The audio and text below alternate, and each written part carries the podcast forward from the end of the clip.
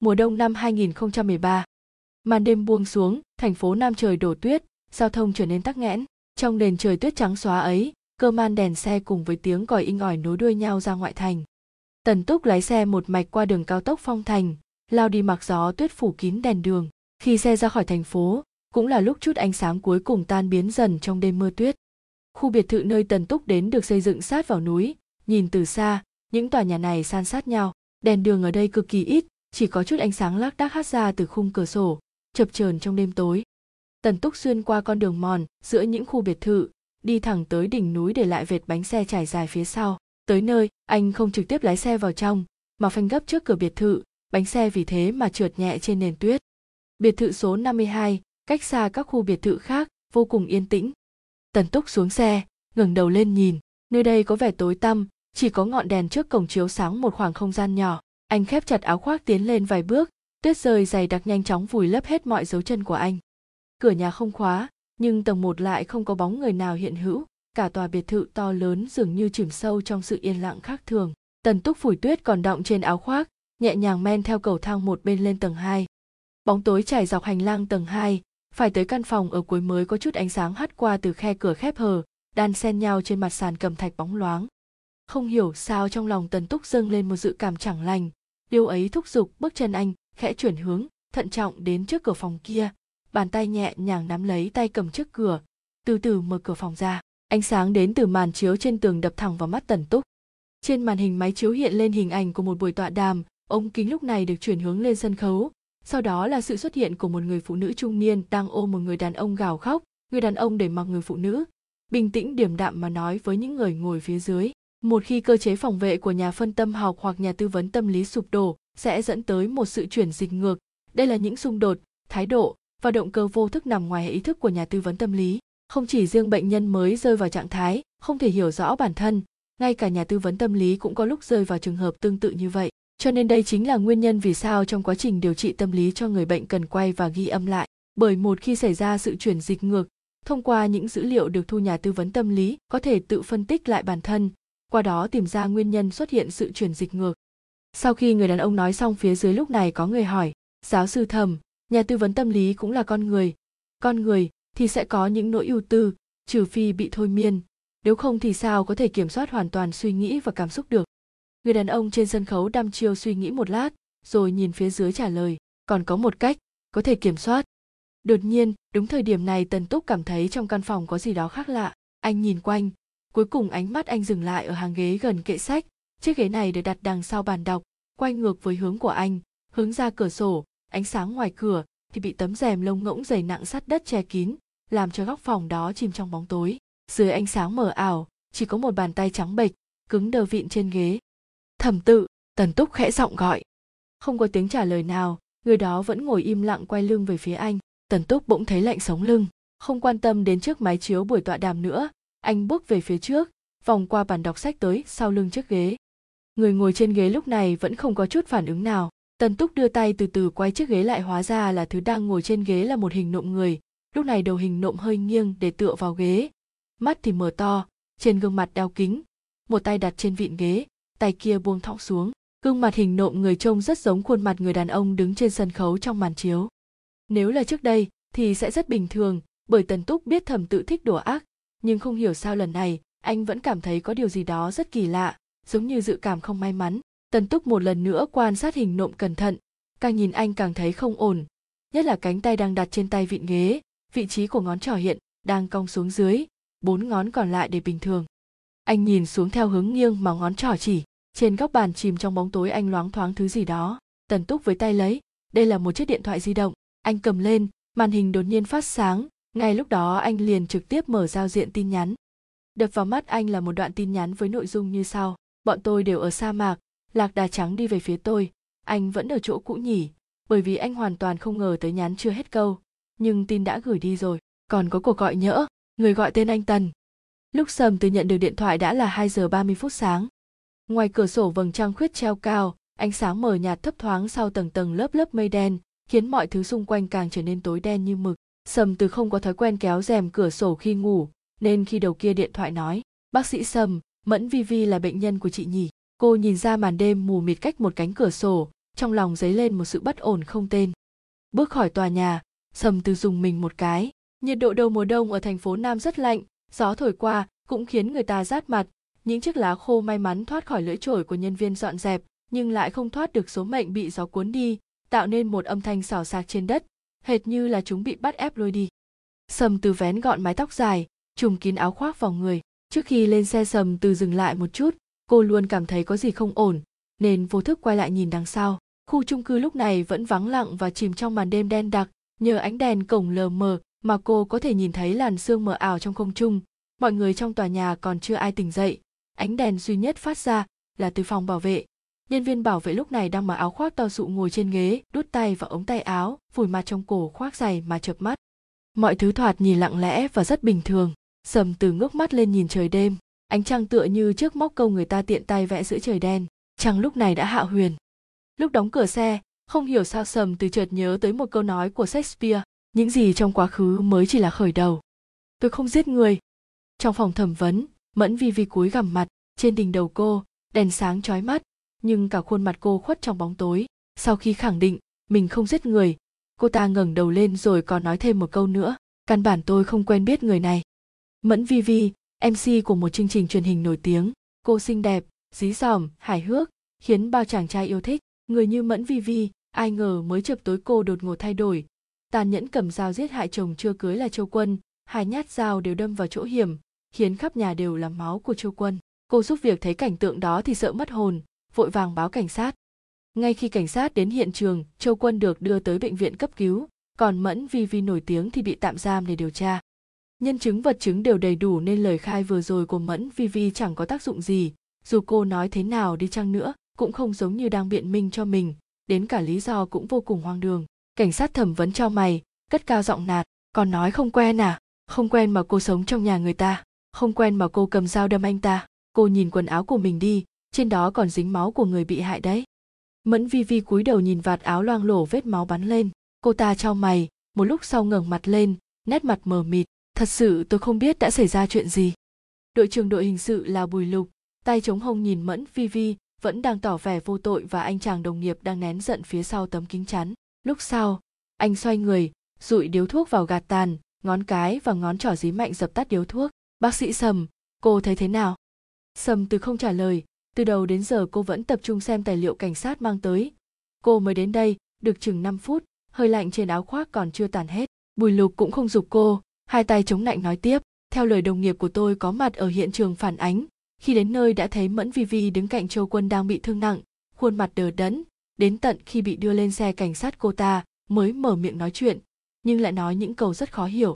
Anh ta ngừng một lát để quan sát phản ứng của sầm từ nếu là người bình thường, khi nghe như vậy thể nào cũng sẽ hỏi, cô ta nói gì khó hiểu? Còn nếu không thì cũng sẽ ra hiệu cho đối phương nói tiếp. Nhưng sầm từ không hề ngẩng lên đầu khiến anh không biết cô có nghe thấy hay không. Bùi lục giơ tay sờ mũi, trong phút chốc cảm thấy không biết nói tiếp thế nào, bèn hắng giọng cho bớt xấu hổ. Rồi anh nói tiếp, cô ta nói với cảnh sát là, tôi không phải là tôi. Cô giúp việc tận mắt chứng kiến mẫn vi vi đâm nạn nhân. Sầm từ ngẩng đầu, không trả lời câu hỏi của bùi lục, nhưng đột nhiên lại hỏi một câu như vậy bùi lục cảm thấy phản ứng của cô gái này lúc nào cũng khiến anh ta bất ngờ. Sầm từ chiếm một ví trị quan trọng trong sơ đồ các mối quan hệ của mẫn vi vi, là bác sĩ tâm lý của cô ta. Sau khi cảnh sát điều tra cô gái tên sầm từ này thì biết lai lịch của cô không hề đơn giản. Cô tự mình thành lập một câu lạc bộ tâm lý lấy tên là môn, được người trong nghề ca ngợi là phù thủy phân tâm học. Sầm từ còn có rất nhiều lời đồn thổi lan truyền bên ngoài như tính cách nhạt nhẽo, lại không hòa đồng. Ít khi tham gia các hội nghị học thuật chuyên ngành, cũng không thích thảo luận học thuật cô có riêng một bộ phương pháp điều trị các bệnh thần kinh. Mỗi tuần câu lạc bộ môn của cô chỉ đón tiếp ba vị khách. Quy định, thì nhiều mà còn vô cùng quái dị, nhưng danh tiếng câu lạc bộ ngày càng nổi tiếng trong giới. Trước khi gặp sầm từ, bùi lục còn nghĩ hẳn cô là một nhà phân tâm học có tuổi rồi. Dẫu sao, thì tuổi nghề cũng liên quan đến tuổi đời. Nhưng sau khi xem hồ sơ mà đồng nghiệp đã điều tra, để trên bàn cùng thông tin, sầm từ, nữ 26 tuổi, lật mấy tờ tài liệu tiếp theo thì anh phải nhìn cô gái này với ánh mắt khác cô trẻ tuổi và vô cùng xinh đẹp, nhưng có vẻ lạnh lùng, ánh mắt thì mang cảm giác hờ hững lạnh nhạt, khiến người khác không thể đoán được lập trường. Nếu không xem tài liệu, chỉ nhìn ngoại hình và tuổi tác nhất định anh sẽ cho rằng trình độ của cô cũng chỉ nửa vời mà thôi. Hành nghề bác sĩ tâm lý không phải là trông vui vẻ một chút sao? Đang mông lung suy nghĩ, chợt thấy sầm từ lúc này đang nhìn chằm chằm mình, bùi lục mới sực tỉnh rồi hắng giọng trả lời. Khi nghe thấy tiếng động lạ dưới tầng cô giúp việc chạy xuống đúng lúc này thì nhìn thấy mẫn vi vi đã cầm dao gọt hoa quả đâm châu quân nhát thứ hai. Biệt thự của châu quân là hiện trường vụ án. Theo như lời người giúp việc, lúc xảy sự việc phòng khách tầng dưới chỉ có hai người là mẫn vi vi và châu quân. Cảnh sát có kiểm tra quanh hiện trường thì hoàn toàn không phát hiện dấu vết của người lạ. Sầm từ hiểu ý của bùi lục, bước tới gần kính chắn nhìn mẫn vi vi im lặng. Nửa đêm nửa hôm cô nhận được cuộc gọi. Nói cho cùng cũng không phải chuyện gì tốt lành. Chẳng qua cô không ngờ lần này gặp mẫn vi vi không phải ở phòng khám mà lại là ở đồn cảnh sát. Bùi lục đứng yên phía sau sầm từ, hai tay đút túi nói thêm. Ngoài ra, trong lúc thẩm vấn mẫn vi vi còn nói rằng, cô ta luôn luôn nghe lời cô. Lần này thì phản ứng của sầm từ đúng như mong muốn của anh ta. Cô xoay người lại, ánh mắt lãnh đạm thờ ơ quan sát bùi lục. Con người trước mặt cô, đây có tính cách tự do mạnh mẽ, mắt một mí tựa như đang cười. Nhưng ánh nhìn sắc bén, rõ ràng là một nhân vật cứng rắn đã từng nằm gai nếm mật. Thấy phản ứng của sầm từ, bùi lục nghĩ thầm rốt cuộc đã phản ứng lại rồi. Tôi còn sợ cô không buồn đoái hoài đến. Mềm rắn gì cũng không tác dụng. Anh nói tiếp, một tháng trước, thành phố nam phá được một vụ án buôn lậu đồ cổ lớn. Lúc phạm nhân bị bắt, cảnh sát có làm thế nào, hắn ta cũng không khai ra chỗ giấu tăng vật. Tôi nghe nói, bác sĩ sầm chỉ nói với phạm nhân vài câu. Hắn đã ngoan ngoãn khai hết. Phân tâm học chính là thôi miên phải không? Nhưng tôi nhận ra bác sĩ sầm không chỉ đơn giản là thôi miên. Nghe nói phương pháp điều trị của bác sĩ sầm đặc biệt mới lạ. Tôi đây thật sự rất tò mò vụ án buôn lậu đồ cổ không phải do bùi lục xử lý.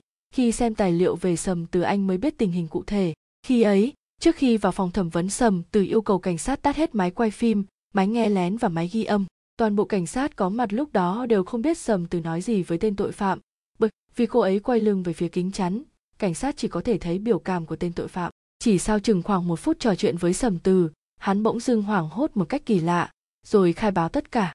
Đương nhiên, vụ án này còn tiếp tục vào ngày thứ hai, sau khi thành khẩn khai báo, thì tên tội phạm chết đột ngột. Khám nghiệm tử thi cho thấy nguyên nhân đột tử là do hắn phát tác bệnh tim.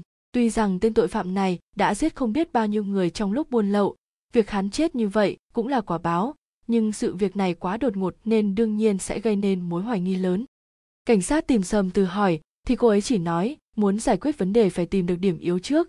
Bí mật của hắn ta không thể giấu nổi tôi, nhưng không có nghĩa là tôi kiểm soát được cái chết của hắn ta chẳng phải pháp y cũng khám nghiệm ra hắn có tiền sử bệnh tim sao?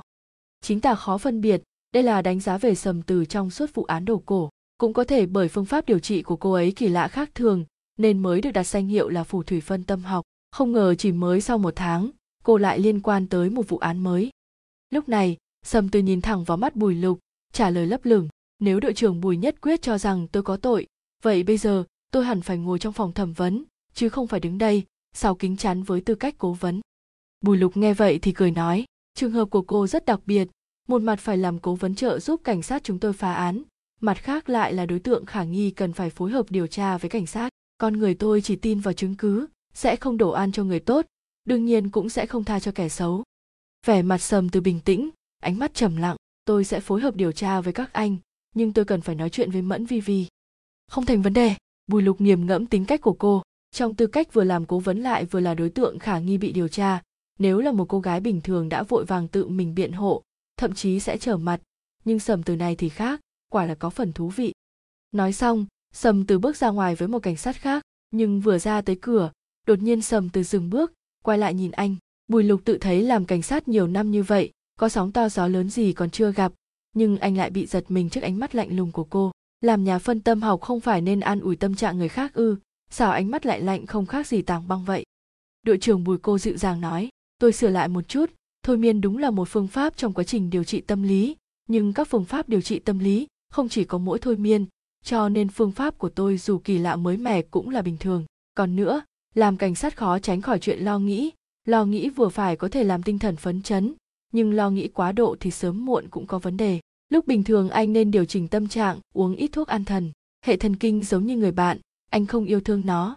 Nó cũng sẽ không yêu thương anh. Cần thiết anh có thể hẹn gặp bác sĩ tâm lý từ khi bước vào phòng tới bây giờ, đây là lần cô nói nhiều nhất. Bùi lục nghe xong thì thấy hơi ngượng ngùng, cảm thấy lời nói của mình có chút làm màu trước mặt chuyên gia, nên hơi xấu hổ, lúng túng. Cho tới khi sầm từ theo cấp dưới rời khỏi phòng rồi, bùi lục mới giật mình. Ai cơ? Ai lo nghĩ chứ? Anh ta còn trẻ trung, mạnh mẽ như hổ sao lại phải lo nghĩ gì được à? Ừm, nhưng thực tế thì, về vấn đề anh ta đang lo nghĩ, làm thế nào cô nhận ra được nhỉ? Bác sĩ sầm, chắc là chị biết về thí nghiệm con mèo của di nhỉ tương tự như thí nghiệm đó, nếu như chị có một khẩu súng lượng tử, cò súng ở trạng thái trồng chập lượng tử, điều kiện kích hoạt cò súng là sự phân rã của nguyên tử. Vậy thì trước mỗi lần bóp cò chị sẽ có 50% xác suất sống sót. Thế nên trên thực tế sẽ có hai vũ trụ khác nhau. Một vũ trụ là chị bị bắn chết, nhưng ở một vũ trụ khác khẩu súng lượng tử đó của chị không phát nổ. Cho nên theo thuyết đa vũ trụ thì một người sẽ không bao giờ có thể tự sát thành công, bởi một khi ý thức của chị được sinh ra, nó sẽ không biến mất nữa nó luôn luôn tồn tại một phiên bản nữa của chị ở một vũ trụ khác Trạm tiểu Giã ngồi trên ghế trong phòng khám co hai chân lên ghế cầm tựa lên đầu gối lúc nói những điều này cậu ta không ngẩng đầu nhìn sầm từ ánh mắt hướng vào một góc tường tiểu Giã rõ ràng là một cậu thanh niên khôi ngô nhưng hiện giờ hơn nửa khuôn mặt của cậu bị che khuất dưới chiếc mũ áo Hozier. Tiểu dã vừa tròn 19 tuổi và là bệnh nhân của sầm từ, cậu đang trong độ tuổi tràn đầy sức sống nhưng lại bị chẩn đoán mắc chứng hoang tưởng. Người nhà đưa cậu đến rất nhiều phòng khám tâm lý và bệnh viện tâm thần, song kết quả đều không khả quan. Lần đầu gặp sầm từ, trạm tiểu Giã tự giới thiệu mình là một con mèo đội mũ, hơn nữa còn nghiêm túc nhấn mạnh với sầm từ rằng cậu không phải trạm tiểu Giã. Một tối nọ, có người tự nhiên đội mũ của cậu ấy lên đầu tôi sau đó tôi liền biến thành một con mèo trạm tiểu Giã giải thích sau đó hạ thấp giọng nhìn chằm chằm sầm từ đầy bí hiểm rồi nói thêm một câu người đội mũ cho tôi ấy chính là tôi đó lúc đầu sầm từ cho rằng người mà cậu ta nói đến có ngoại hình trông giống cậu ta. Nhưng trạm tiểu giã lắc đầu nhấn mạnh không phải ngoại hình giống nhau anh ta chính là tôi vì tôi chỉ có duy nhất nên anh ta biến tôi thành mèo. Thế giới tâm lý khó phân biệt thật giả Sầm Từ đã từng gặp rất nhiều bệnh nhân như tiểu giã. Vì thế, cô gạt bỏ kết quả khám bệnh từ bác sĩ cũ của cậu ta, đồng thời chẩn đoán cậu ta mắc chứng ám ảnh sợ hãi. Lúc bình thường cậu ta vẫn suy nghĩ thông suốt, nhưng nguyên nhân căn bệnh của cậu ta thực chất xuất phát từ việc sợ mũ và bóng tối. Còn về tôi và con mèo đội mũ, mà cậu ta nói chẳng qua chỉ là vỏ bọc để che lấp nỗi sợ hãi của cậu ta đối với sự việc hoặc sự vật nào đó. Sau khi kết thúc lần điều trị đầu tiên, tiểu dã bắt đầu có biểu hiện kháng cự, đây là phản ứng bình thường của người bệnh sau một thời gian điều trị thể hiện hành vi không hợp tác thậm chí là không tin tưởng liệu trình khám chữa do bác sĩ tâm lý đặt ra trạm tiểu giã thậm chí còn sử dụng phương pháp cao cấp hơn để giải thích cho tình trạng kháng cự của cậu ta. Con mèo của di là một thí nghiệm tưởng tượng về cơ học lượng tử được nghĩ ra bởi nhà vật lý học người áo di thuyết tự sát lượng tử mà trạm tiểu giã nói tới cũng là một thí nghiệm tưởng tượng trong cơ học lượng tử và nó được phát triển từ thí nghiệm con mèo của di nói chung đây là cách giải thích về thế giới song song. Khi bạn chết đi, ý thức của bạn sẽ hồi sinh và tồn tại ở một thế giới khác. Cũng có thể hiểu là chúng ta có thể tồn tại tuần hoàn vô tận như vậy đồng nghĩa với việc là ý thức bất tử, hay còn gọi dưới một cái tên khác là bất tử lượng tử. Qua vài lần điều trị sầm từ nhận thấy, trạm tiểu giã có hứng thú với bộ môn vật lý hơn hẳn người bình thường, cho nên cậu ta mới nói ra những điều như vậy. Sầm từ không thấy lạ, cô hiểu rất rõ điều mà trạm tiểu giã muốn nói tới là một thứ khác. Quả nhiên, cậu ta lại bày tỏ lại quan điểm, tôi ở một thế giới khác đi tới cuộc sống hiện thực của tôi, vậy tôi phải làm sao đây? Chỉ còn cách biến tôi không còn là tôi nữa suốt quá trình này sầm từ chỉ ngồi nghe, nói xong chạm tiểu giã im lặng một hồi, cuối cùng ngước lên nhìn cô. Bác sĩ sầm, nếu tôi ở một thế giới khác tới tìm tôi, liệu chị có nhầm anh ta thành tôi không? Sầm từ đứng tựa vào bàn làm việc, nhìn thẳng vào đôi mắt nửa sợ hãi nửa lo lắng của trạm tiểu giã mà từ tốn nói, không nhầm, tôi có thể phân biệt được hai cậu, ai là ai. Thật không? Chị chắc chắn chứ? Chắc chắn. Sau khi nghe sầm từ nói vậy trạm tiểu giã thở phào một hơi rồi ngả đầu nằm xuống, nhắm mắt ngủ. Sầm từ để mặc cậu ngủ, đưa tay ấn máy đập nhịp trên bàn. Nếu người bệnh có biểu hiện kháng cự thì không nên cưỡng chế điều trị. Đặc biệt trường hợp của trạm tiểu giã còn cực kỳ nhạy cảm về mặt cảm xúc. Cố tình dẫn dắt thêm chuyện chỉ khiến cậu ta cảnh giác hơn, thậm chí còn phản tác dụng. Điều trị tâm lý cũng giống như một cuộc giải phẫu thần kinh cực kỳ tỉ mỉ. Dù là nhà tư vấn tâm lý hay nhà phân tâm học, thì đều phải có sự hiểu biết đầy đủ về người bệnh. Tuy nhiên nhà phân tâm học có điểm khác với nhà tư vấn tâm lý bình thường. Nếu nhà tư vấn tâm lý bình thường cơ bản chỉ là khử trùng trừ độc trên miệng vết thương, thì nhà phân tâm học phải tìm hiểu những mối quan hệ vô thức của con người là nguyên nhân hình thành vết thương, rồi mới cẩn thận khâu miệng vết thương lại. Cho nên có thể cùng một người bệnh, nhưng thời gian điều trị sẽ lâu hơn. Lúc đến phòng trà để rót nước, sầm từ đột nhiên nghĩ tới câu nói của trạm tiểu giã. Tôi ở một thế giới khác đi tới cuộc sống hiện tại của tôi câu này nghĩa cũng khá tương tự câu mẫn vivi nói với cảnh sát tôi không phải là tôi. Cả mẫn vi vi và trạm tiểu giã đều là bệnh nhân của sầm từ, nhưng cô biết rõ chứng bệnh tâm thần mà hai người họ mắc phải vô cùng khác nhau. Tuy nhiên cô vẫn thắc mắc tại sao mẫn vi vi lại nói như vậy với cảnh sát. Sầm từ không thể đưa ra bất cứ kết luận trước khi gặp cô ta. Phải khẳng định một điều câu nói tôi vẫn luôn nghe lời bác sĩ sầm của mẫn vi vi thực sự gây ra nhiều phiền phức cho sầm từ. Dù cho ý của mẫn vi vi là trong quá trình điều trị cô ta rất nghe lời bác sĩ, nhưng trong mắt cảnh sát câu nói đó lại trở thành bằng chứng ý nói cô thao túng mẫn vi vi. Từ tiền đề ban đầu là cố vấn hiện giờ cô lại trở thành đối tượng khả nghi. Để giải quyết chuyện này cô phải điều chỉnh lại thời gian làm việc, đảm bảo các trường hợp đặc biệt cô tiếp nhận có thể chuyển sang điều trị bình thường ở bên ngoài. Toàn bộ thời gian còn lại sẽ hợp tác điều tra với phía cảnh sát.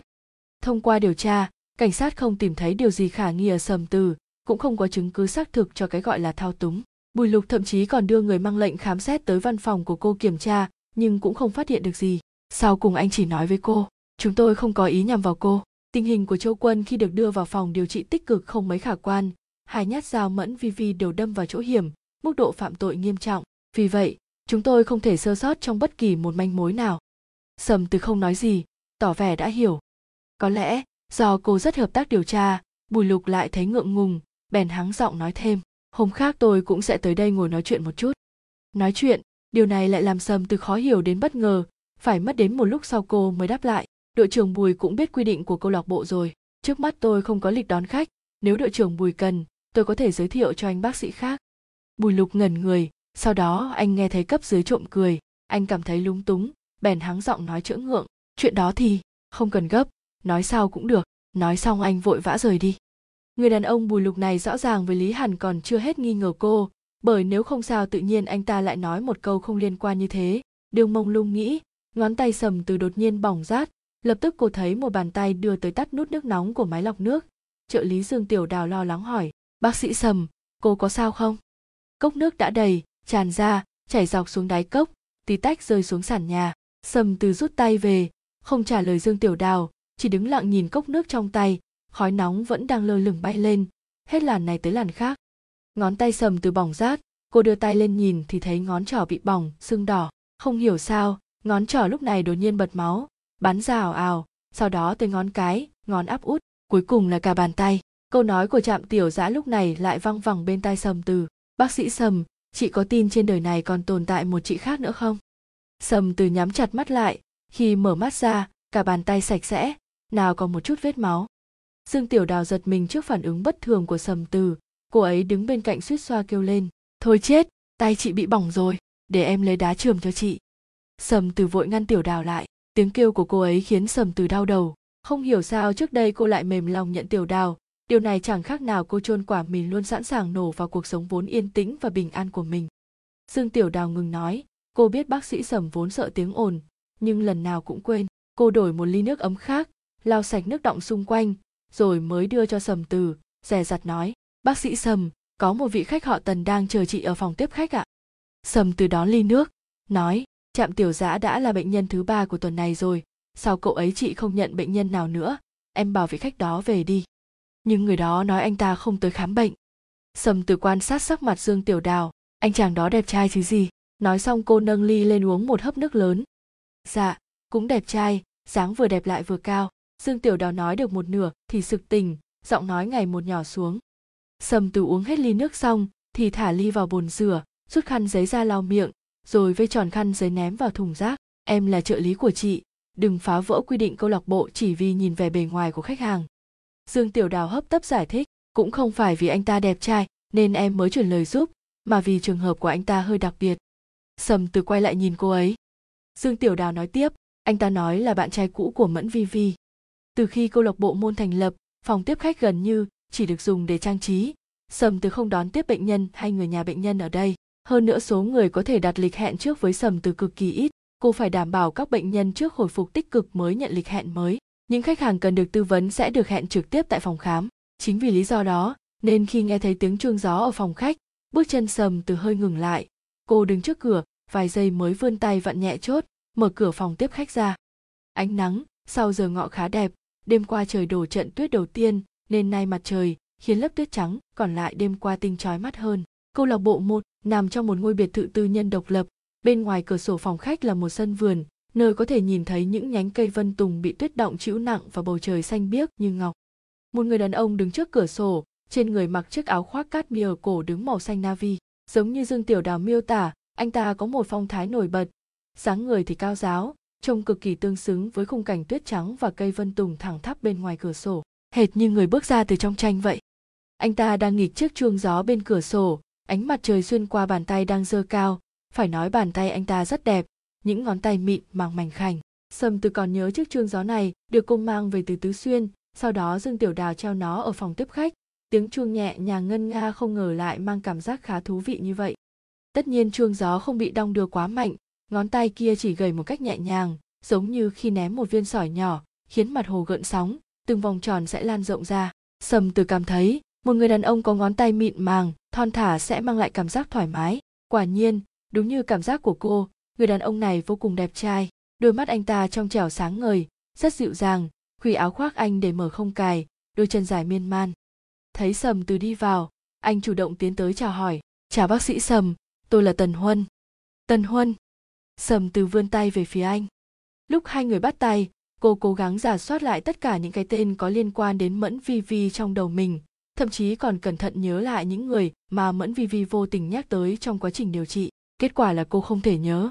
Người đàn ông này nhìn bề ngoài có vẻ rất lịch sự, đôi mắt không hề chất chứa mưu toan tính toán, sự tao nhã, thanh lịch toát lên rõ ràng. Chỉ có một vấn đề là, người này chui từ đâu ra vậy? Hai người ngồi xuống, sầm từ đi thẳng vào vấn đề. Mẫn vi vi chưa bao giờ nói cô ấy có bạn trai cũ. Còn vài điều cô chưa nói với anh ta như lúc đầu quá trình điều trị mẫn Phi vi nói châu, quân là mối tình đầu của cô ấy, tình yêu của hai người có thể nói là gắn bó bên nhau cho tới khi sông cạn, đá mòn.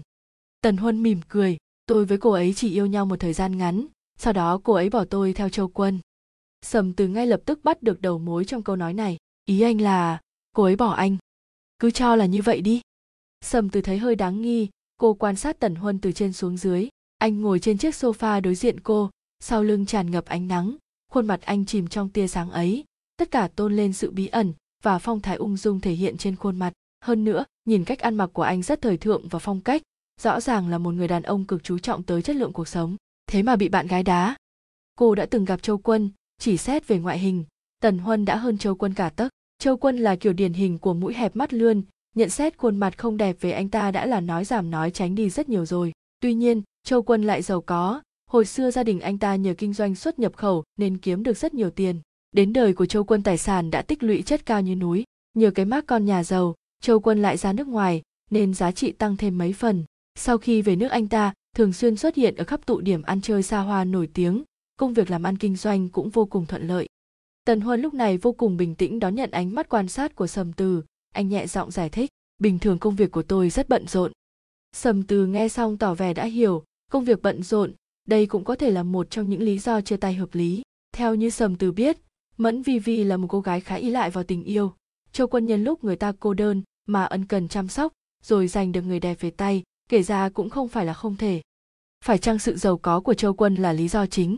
Sầm từ cứ tưởng rằng mình hiểu mẫn vi vi, nhưng không ngờ trong tình cảm, cô ta lại có chuyện không muốn để người khác biết. Cô lại quan sát tần huân từ cách ăn mặc của anh. Xem ra anh cũng giống một người đàn ông có sự nghiệp thành đạt nếu anh tần tới để hỏi tình hình của mẫn vi vi e là tốn công vô ích rồi. Bởi thứ nhất, mẫn vi vi là khách hàng của tôi. Tôi không thể tiết lộ chuyện cá nhân của cô ấy cho người khác. Thứ hai, tình hình trước mắt của cô ấy, không phải tôi mà phía cảnh sát mới là những người nắm rõ nhất. Tần huân trầm ngâm giây lát, sau đó lấy bao thuốc lá ra, ngước mắt nhìn sầm từ hỏi, có tiện không? Không tiện, sầm từ khó chịu nói, chỗ chúng tôi cấm hút thuốc lá. Xin lỗi, nói xong tần huân cất bao thuốc lá vào trong người hành động vô cùng lịch sự. Khách quan mà nói sầm từ không hề ghét anh ta, còn châu quân cô cũng chẳng có mấy thiện cảm gì cho cam. Là thế này, tần huân mở lời, bác sĩ sầm hôm nay tôi đến là muốn biết vì sao mẫn vi vi lại giết châu quân.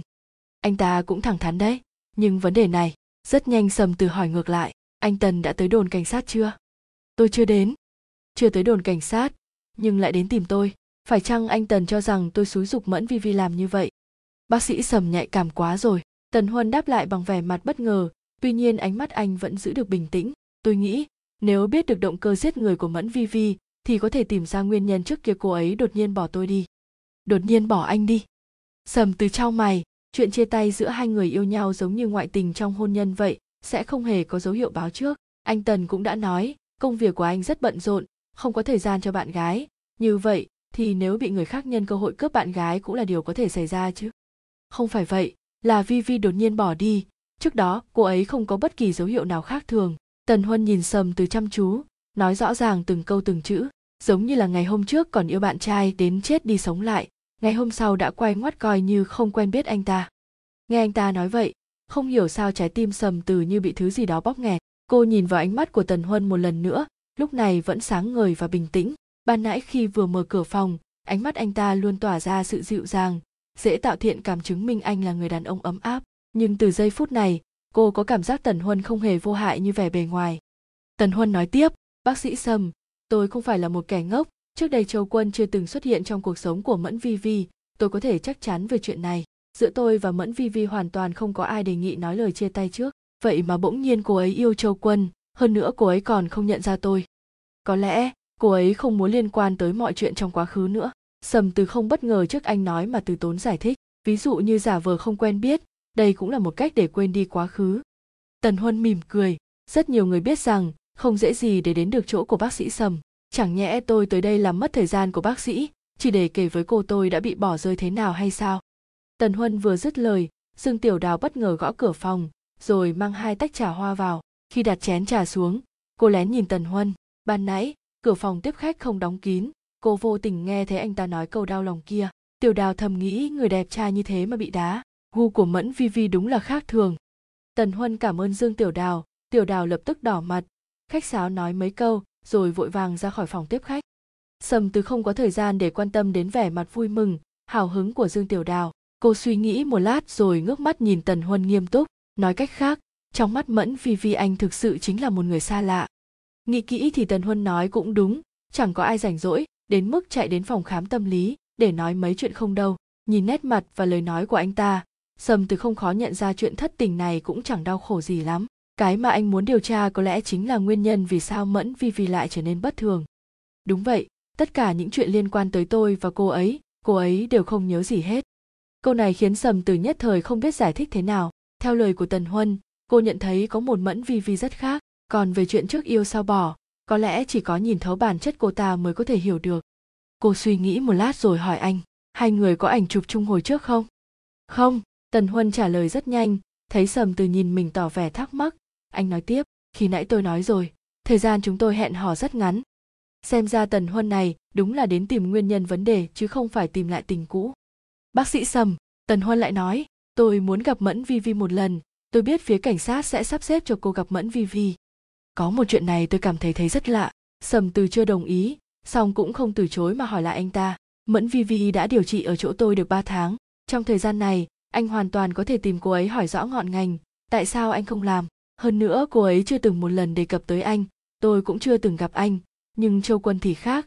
Anh ta đã tới đưa đón cô ấy rất nhiều lần. Cho nên anh cho tôi biết vì sao tôi phải tin anh.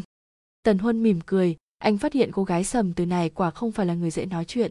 Giọng cô nghe rất bình tĩnh hẳn trong đầu đã có những suy tính riêng, nên sẽ không bao giờ bị suy nghĩ của người khác dẫn dắt. Tuần huân đáp, cô không biết tôi, nên dù tôi si mê đeo bám mẫn, vi vi, thì cô ấy cũng sẽ không nói cho cô biết. Bác sĩ sầm, cô cứ xem, như là tôi đang không phục đi, ngoài ra thì anh đứng dậy lấy danh thiếp ra, đưa cho cô, tôi không phải kẻ lừa đảo, cô yên tâm. Sầm từ nhận tấm danh thiếp rồi nhìn lướt qua, đúng là anh ta không bình thường chút nào trên tấm danh thiếp có ghi công ty truyền thông lam quảng, sau đó là tên anh, chức vụ, cổ đông, tổng giám đốc, xuống dưới nữa là một dãy số điện thoại, hoàn toàn không cầu kỳ, không có số quét chat hay hòm thư điện tử, gọn gàng y như cảm giác con người anh mang lại cho người khác. Sầm từ không nắm được tình trạng quan hệ của hai người bọn họ, nhưng nhìn hành động, cử chỉ ung dung của anh ta là hiểu. Ý của anh rất rõ ràng, thứ nhất anh không cần phải nói dối, thứ hai, bất kể là về ngoại hình hay điều kiện kinh tế, anh đều có thể cạnh tranh với châu quân có lẽ vì thế nên cảm giác không phục cũng là chuyện bình thường. Điều quan trọng hơn là tần huân đứng lên, nhìn cô từ trên cao xuống rồi nói, tôi tin bác sĩ sầm rất tò mò về mọi chuyện của mẫn vi vi. Nếu cô để tôi gặp cô ấy, tôi có thể giúp cô biết những chuyện cô ấy chưa từng nói với cô. Sầm từ ngước mắt nhìn anh, đôi mắt anh lúc này đậm ý cười, rõ ràng đây là một lời đề nghị hợp tác, vốn là một đôi mắt dịu dàng, nhưng sao lại có thể nhìn thấu mọi chuyện như vậy? Một lúc sau, sầm từ bất chợt hỏi, anh tần trước đây chúng ta từng gặp nhau chưa? Về chuyện châu quân bị đâm, mẫn vi vi chỉ khai báo với phía cảnh sát là, tôi thấy khắp người anh ta toàn máu là máu. Phải, lúc ấy trong tay tôi có một con dao, tôi cũng không biết tại sao tôi lại có dao, nhưng tôi không giết anh ta. Mẫn vi vi luôn miệng khẳng định người tên châu quân này đối với cô ta hoàn toàn xa lạ. Trước câu hỏi thẩm vấn của bùi lục về mối quan hệ của hai người, cô ta nói rất dứt khoát, tôi thích người đó á, chồng chưa cưới, đội trưởng bùi anh đừng nói đùa chuyện qua lại giữa mẫn, vi vi và châu quân không phải là không có người chứng kiến. Ngoại trừ sầm từ và cô giúp việc trong nhà, bạn bè và người thân của châu quân đều có thể chứng minh mối quan hệ của hai người. Hơn nữa, đồ dùng hàng ngày của cô ta vẫn ở nhà của châu quân, những tấm ảnh chụp thân mật của hai người lúc đi du lịch cũng vẫn còn. Khi chúng tôi đưa chứng cứ này đến trước mặt mẫn, vi vi, cô ta vẫn một mực khẳng định, tôi nói rồi, đây không phải là tôi tôi cũng không biết tại sao mọi chuyện lại thành ra như thế này thời điểm sầm từ tới gặp mẫn vi vi, theo thời gian quy định của cảnh sát, tần huân cũng đi theo cô. Trước khi hai người vào trong phòng thẩm vấn, bùi lục quan sát tần huân một lượt từ trên xuống dưới, nhận ra ánh mắt soi mói của bùi lục, sầm từ hắng giọng, anh ấy là trợ lý của tôi. Bùi lục khoanh tay trước ngực, nhẹ giọng nói, trợ lý, lần trước tới chỗ cô, tôi không thấy có trợ lý nam. Tôi đi công tác vừa mới về, chào đội trưởng bùi. Tần huân nhanh chóng vươn tay về phía bùi lục. Bùi lục bắt tay tần huân có phần lịch sự rồi tranh thủ đánh giá thêm người trước mặt. Lần quan sát này diễn ra lâu hơn, bùi lục thắc mắc người đàn ông có khuôn mặt ung dung, đôi mắt chính trực, phong cách nho nhã này mà là trợ lý trái ngược với bùi lục, thái độ của tần huân lại khá hào phóng và tự nhiên, mặc cho ánh mắt tựa tia gamma của bùi lục soi khắp người. Sau khi sầm từ và tần huân đã quay người đi vào, có một nhân viên cấp dưới tới gần bùi lục, nhìn bóng lưng của tần huân hất cả một cái rồi nói, đẹp trai như vậy, bác sĩ sầm tìm trợ lý hay tìm người đại diện vậy? Bùi lục đưa điếu thuốc lên miệng, cười gằn. Cô ấy nói anh ta là trợ lý thì cậu đã tin luôn hả? Hả? Viên cấp dưới ngẩn người. Một lúc lâu sau, thì tặc lưỡi mấy cái. Tiếc quá đi. Tiếc cái gì? Uổng cả một gương mặt đẹp trai, bị cuốn vào một vụ án phiền phức như vậy. Bùi lục càng ngẫm càng cảm thấy câu này sai sai ở đâu đó. Anh giơ tay, kẹp điếu thuốc lên vỗ gái cậu cấp dưới một cái. Thế cậu thấy anh mày không đẹp trai à?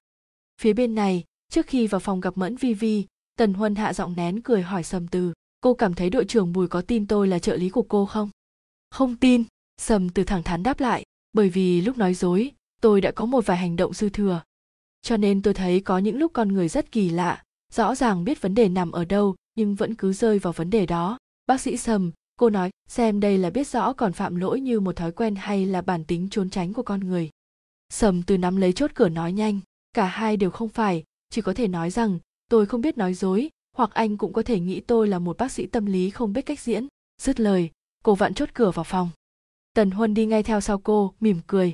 Tình trạng của mẫn vi vi không tốt, thậm chí có thể nói là rất gay go. Đối mặt bùi lục cô ta còn có thể gồng mình chịu đựng, nhưng đến khi thấy sầm từ thì cô hoàn toàn mất kiểm soát. Mẫn vi vi nắm chặt bàn tay sầm từ đến mức các khớp ngón tay cũng trắng bệch đi vì dùng quá nhiều sức. Bọn họ buộc phải ngồi trong phòng thẩm vấn bởi trước khi chứng minh được mẫn vi vi có vấn đề về tâm thần, sầm từ chỉ có thể gặp cô ta tại đây. Ánh đèn trong căn phòng lúc này sáng trưng, chiếu lên khuôn mặt trắng bệch của mẫn vi vi, chỉ mới trôi qua hai ngày mà trông cô ta đã tiểu tụy đi nhiều. Ngoại trừ luật sư, sầm từ là hy vọng cứu mạng duy nhất của mẫn vi vi, nên không chờ sầm từ mở miệng, cô ta đã bật khóc mà nói. Họ nói tôi giết người, giết một người đàn ông tên châu quân, nhưng nhưng tôi hoàn toàn không biết anh ta là ai. Bác sĩ sầm, cô biết rõ tôi mà trước này tôi chưa bao giờ có bạn trai, càng làm gì có chồng chưa cưới. Sầm từ mông lung nhìn mẫn vi vi. Từ trước đến nay cô cũng nghĩ mình hiểu cô ta nhất, nhưng giờ thì mẫn vi vi, cô có quen người này không? Sầm từ chỉ vào tần huân đứng bên cạnh mà hỏi. Mẫn vi vi ngước mắt nhìn tần huân một lượt rồi lắc đầu. Sau đó cô ta cố hết sức nắm chặt tay sầm từ nói giọng khẩn khoản. Nhất định cô phải làm chứng cho tôi. Lúc thang đồ gọi điện thoại đến, sầm từ đang xem lại bệnh án trước đây của mẫn vi vi tại phòng khám chuyện của mẫn vi vi vốn dĩ không thể che giấu được. Cô ta là người nổi tiếng, bình thường đã luôn bị papa ra di bám đuôi theo dõi, chỉ một chút động tĩnh thôi cũng thiếu điều tạo bão táp mơ xa rồi. Huống hồ là chuyện cô ta đột nhiên hành hung giết người, đây quả là một tin tức động trời, cánh nhà báo sao bỏ qua được cơ hội béo bở này. Mình nghe dương tiểu đào nói, có rất nhiều phóng viên bao vây bên ngoài phòng khám. Hồi nãy mình vừa gọi mấy lần vào số máy của phòng khám thì đều báo bận, không khí này có dễ đến hôm bọn mình khai trương cũng không tưng bừng được như vậy đâu giọng nói của thang đồ lành lót, cô còn nghe thấy cả tiếng sóng biển ở đầu dây bên kia. Tiền thân của câu lạc bộ môn vốn là một phòng khám tâm lý, không mấy tiếng tăm. Thang đồ là một trong số những người góp vốn ban đầu. Về sau thang đồ lại thuyết phục sầm từ mua cổ phần. Quyết định đặt tên này là vì lúc ấy hai người họ đang dạo quanh mấy siêu thị nội thất để chọn cửa cho phòng khám. Sầm từ liền nói muốn đặt tên là môn. Cái tên này mang hàm nghĩa, khi đứng ngoài cửa lòng thấy hoang mang, đẩy cửa bước vào trong lòng sáng tỏ. Thang đồ nghe vậy, thì tán thành cả hai tay hai chân có thể nói, cũng nhờ cái tên mà phòng khám ngày càng nổi danh. Thang đồ và sầm từ bằng tuổi nhau, xét về tính cách, cô ấy rất khắt khe và có phần kiêu ngạo. Người bình thường sẽ không lọt nổi vào mắt, chỉ duy nhất có sầm từ được lòng cô ấy. Nói theo cách của thang đồ là, cô ấy không thể không tin giữa người với người tồn tại từ trường. Có những người dù chung sống thế nào cũng chẳng thân thiết được. Có những người chỉ gặp một lần lại sẻ chia được mọi chuyện. Sầm từ, tôi cảm thấy cô là người vô cùng vô cùng tốt hai chúng ta mới gặp mà như đã quen từ thuở nào rồi vậy. Vô cùng vô cùng tốt. Sầm từ không hề cảm thấy những lời này phù hợp với con người của mình, bởi suy cho cùng trong ngành cô không có người bạn nào, còn chuyện mới gặp mà như đã quen thì chính xác.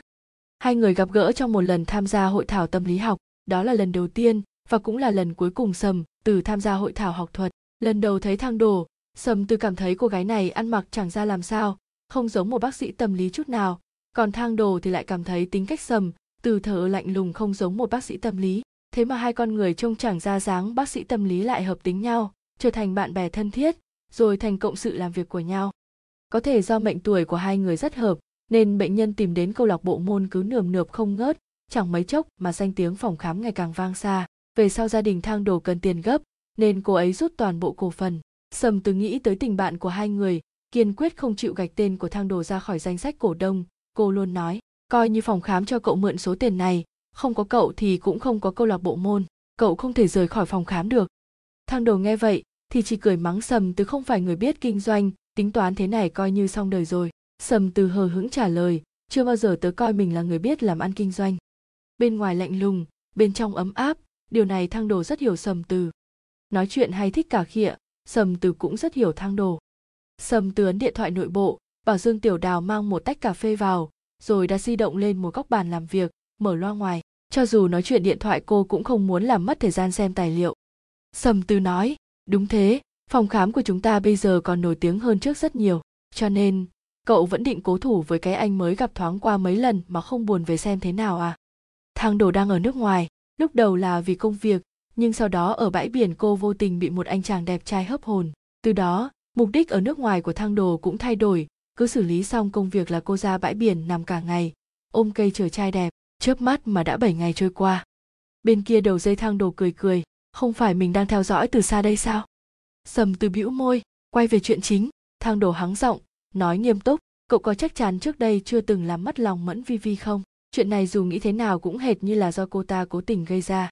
Giờ thì hay rồi, tội trạng gì cũng đổ hết lên đầu cậu. Trên mạng còn đăng loan tin cậu biết dùng tà thuật. Gì mà có thể thao túng ý thức người khác phạm tội các kiểu. Miệng ở trên mặt người khác, muốn nói thế nào mình cũng không quản lý được sầm từ quả thực không hề bị ảnh hưởng bởi những đồn thổi vớ vẩn. Cô khép tài liệu trong tay lại, còn về mẫn vi vi, cô ta không nói dối. Chuyện này còn chưa công bố chính thức ra bên ngoài, những tin tức trên mạng thu thập được đều có nội dung lơ mơ nửa vời. Nhưng như vậy, đã đủ cho một bộ phận cư dân mạng thích hóng hớt và những kẻ làm truyền thông bẩn kiếm lời nhờ giật tít câu kéo sự chú ý của dư luận. Tóm lại trên mạng hiện giờ đang xôn xao hai luồng quan điểm. Một luồng ý kiến cho rằng mẫn vi vi cố ý né tránh luật pháp, hành hung người khác xong bèn bịa đặt lý do. Dù sao vấn đề tâm lý của cô ta cũng không bình thường. Sao có thể nói rõ ràng được? Một luồng ý kiến khác cũng rất được ủng hộ, thì nghi ngờ sầm từ thao túng ý thức của mẫn vi vi. Còn chuyện tại sao lại muốn mượn tay mẫn vi vi để hại người, phía sau không chừng còn che giấu ẩn tình khác? Ý của cậu là, cô ta thật sự không nhớ ra châu quân là ai? Thang đồ ngạc nhiên đúng vậy, giọng nói của sầm từ đanh lại, nhưng kết luận phía bệnh viện đưa ra là mẫn vi vi mắc chứng tâm thần phân liệt. Thang đồ im lặng một lát rồi nói, dù đứng từ lập trường bạn bè hay cổ đông, mình đều cảm thấy lúc này để bệnh viện tâm thần tiếp nhận trường hợp của mẫn vi vi thật sự thích hợp, không muốn ảnh hưởng đến danh tiếng phòng khám chỉ là thứ yếu, lý do lớn nhất là không thể để cậu gánh tội trong vụ án này được. Nhưng rõ ràng mẫn vi vi, cô ta không bị tâm thần phân liệt, sầm từ nhấn mạnh. Thang đổ thở dài một hơi thế cậu có cách nào chứng minh được không? Sầm từ im lặng một lúc mới nói, dù sao cũng phải điều tra rõ ràng chuyện này, đúng không? Dương tiểu đào bưng ly cà phê vào, đúng lúc nghe thấy câu ấy. Sau khi đặt cà phê lên bàn, cô nhìn sầm từ rồi nói với giọng điệu không vui, bác sĩ sầm, cái người tên bụt lục đó đang nghi ngờ chị đấy. Nếu không sao lại để bệnh viện tâm thần tiếp nhận mẫn vi vi. Chị nghe em, cũng đừng bận tâm đến truyền thông nữa. Mấy người trên mạng đó ăn nói khó nghe lắm, và lại càng nghĩ em càng cảm thấy đúng là mẫn vi vi đang trốn tránh trách nhiệm, không đang yên đang lành sao tự nhiên lại quên hẳn châu quân. Sầm từ nghe dương tiểu đào nói vậy thì nhoẻn miệng cười, hỏi ngược lại cô, thế em không nghi ngờ chị à? Biết đâu chị thật sự thao túng ý thức của mẫn vi vi thì sao? Em nghĩ bác sĩ sầm có năng lực làm chuyện này, nhưng em tin tưởng con người của chị. Dương tiểu đào ngẩng đầu ưỡn ngực, tỏ ra vô cùng tức giận. Bây giờ em bản lĩnh hơn, rồi, em đang khẩu nghiệp với đám người chuyên hóng hớt trên mạng, bất cứ người nào nói xấu chị em sẽ không tha cho bọn họ. Không cần phải làm vậy. Cần chứ cần chứ. Chị càng không giải thích, kẻ khác sẽ càng bịa chuyện quá đáng. Dương tiểu đào xoa xoa tay nói tiếp, em nghĩ nhân lúc các phóng viên đều đang ở đây, chị nói rõ ràng với họ luôn đi. Cô bé tiểu đào này quả thực khiến sầm từ giờ khóc giờ cười. Sau khi bảo cô ấy ra ngoài, thang đồ ở bên kia cười nói, mình cứ cảm thấy cậu đối xử không tốt với dương tiểu đào cho lắm. Ấy thế mà cô nhóc này lại hết lòng trung thành với cậu như vậy sầm từ cũng không ngờ dương tiểu đào lại bất bình giúp mình như vậy. Tính cách của cô lạnh lùng, ngoại trừ thang đồ ra, dường như bản thân chưa từng thực sự để ý đến ai khác. Cô là bác sĩ tâm lý, nhưng bản thân lại không biết cách tiếp xúc với người khác. Chuyện này nói, ra lại thấy buồn cười. Thật ra dương tiểu đào nói cũng đúng, chuyện này cậu thực sự nên giải thích rõ ràng. Sầm từ không suy nghĩ nhiều, trả lời dứt khoát, mình chỉ cần có trách nhiệm với mẫn vi vi là đủ, không cần phải có nghĩa vụ giải thích với những người khác. Nghe đến đây ở đầu dây bên kia thang đồ phì cười, biết ngay cậu sẽ nói vậy mà, biết thừa là cậu ghét đối mặt với ống kính rồi. Nếu cậu thực sự giải thích đầu đuôi trước mặt cánh phóng viên, vậy thì cậu không phải sầm từ mà mình quen biết. Thôi được rồi, cậu thích làm thế nào thì làm, nhưng đừng để mình chịu thiệt là được. Sầm từ nghe vậy liền đáp một tiếng, tuy không nói thêm gì nữa, nhưng trong lòng lại thấy ấm áp. Thang đồ là một cô gái có tính cách thẳng thắn, dứt khoát. Một khi đã nói xong rồi, tuyệt đối sẽ không lải nhải mấy chuyện đấy nữa nhưng trước khi cúp điện thoại, cô có hỏi một câu, bùi lục mà dương tiểu đào nhắc tới là ai thế? Hai ngày nay câu lạc bộ quả thực phải trải qua sóng gió lớn. Tất cả những thông tin liên quan đến phân tâm học điều khiển ý thức đều đứng top đầu tìm kiếm trên các phương tiện xã hội. Chưa có lời giải thích cho toàn bộ mọi chuyện, đám phóng viên liên tiếp gọi điện đến câu lạc bộ, nhưng đều nhận được câu trả lời là, xin lỗi, quản lý không ở đây. Quản lý không ở đây chỉ là cái cớ với bên ngoài, vì câu lạc bộ môn vẫn kinh doanh bình thường dương tiểu đào là trợ lý kiêm chân sai và duy nhất trong câu lạc bộ. Thấy sầm từ không có bất cứ hành động gì khi đối mặt với sóng to gió lớn, tiểu đào cũng bớt sốt ruột và lo lắng hơn, thay vào đó cô trở nên bình tĩnh và thản nhiên. Sầm từ đã nói, tất cả tội danh đều do mọi người tưởng tượng ra, đến phía cảnh sát còn chưa chắc chắn tội của chị, chỉ cần giải thích với người ngoài làm gì. Có lẽ người cả đời này dương tiểu đào bái phục nhất chính là sầm từ. Rõ ràng, chỉ là cô gái yếu ớt, nhưng lại mang trái tim và sự điềm tĩnh chín chắn của một người đàn ông. So với thang đồ sống vui vẻ phóng khoáng, cảm giác xa cách mà sầm từ tạo cho người khác thật không thích hợp để làm một nhà phân tâm học, ít nhất nếu dương tiểu đào là bệnh nhân, cô ấy thà xin tư vấn tâm lý từ thang đồ còn hơn. Ấy vậy, nhưng trên người sầm từ lại tỏa ra một sức hút tựa thần tiên không dính bụi trần, vừa cao ngạo lạnh lùng, vừa hoàn hảo xinh đẹp, không thể đến gần, nhưng lại càng khiến người khác kìm lòng không đậu mà tiếp cận. Mấy ngày qua sầm từ chạy đi chạy lại giữa cục cảnh sát và bệnh viện tâm thần. Bùi lục không hề từ bỏ qua manh mối ở chỗ cô. Cách giam ba ngày lại chạy đến hỏi, còn kết luận của bệnh viện tâm thần không được sầm từ chấp nhận, nên luôn tìm mọi cách để được gặp mẫn vi vi.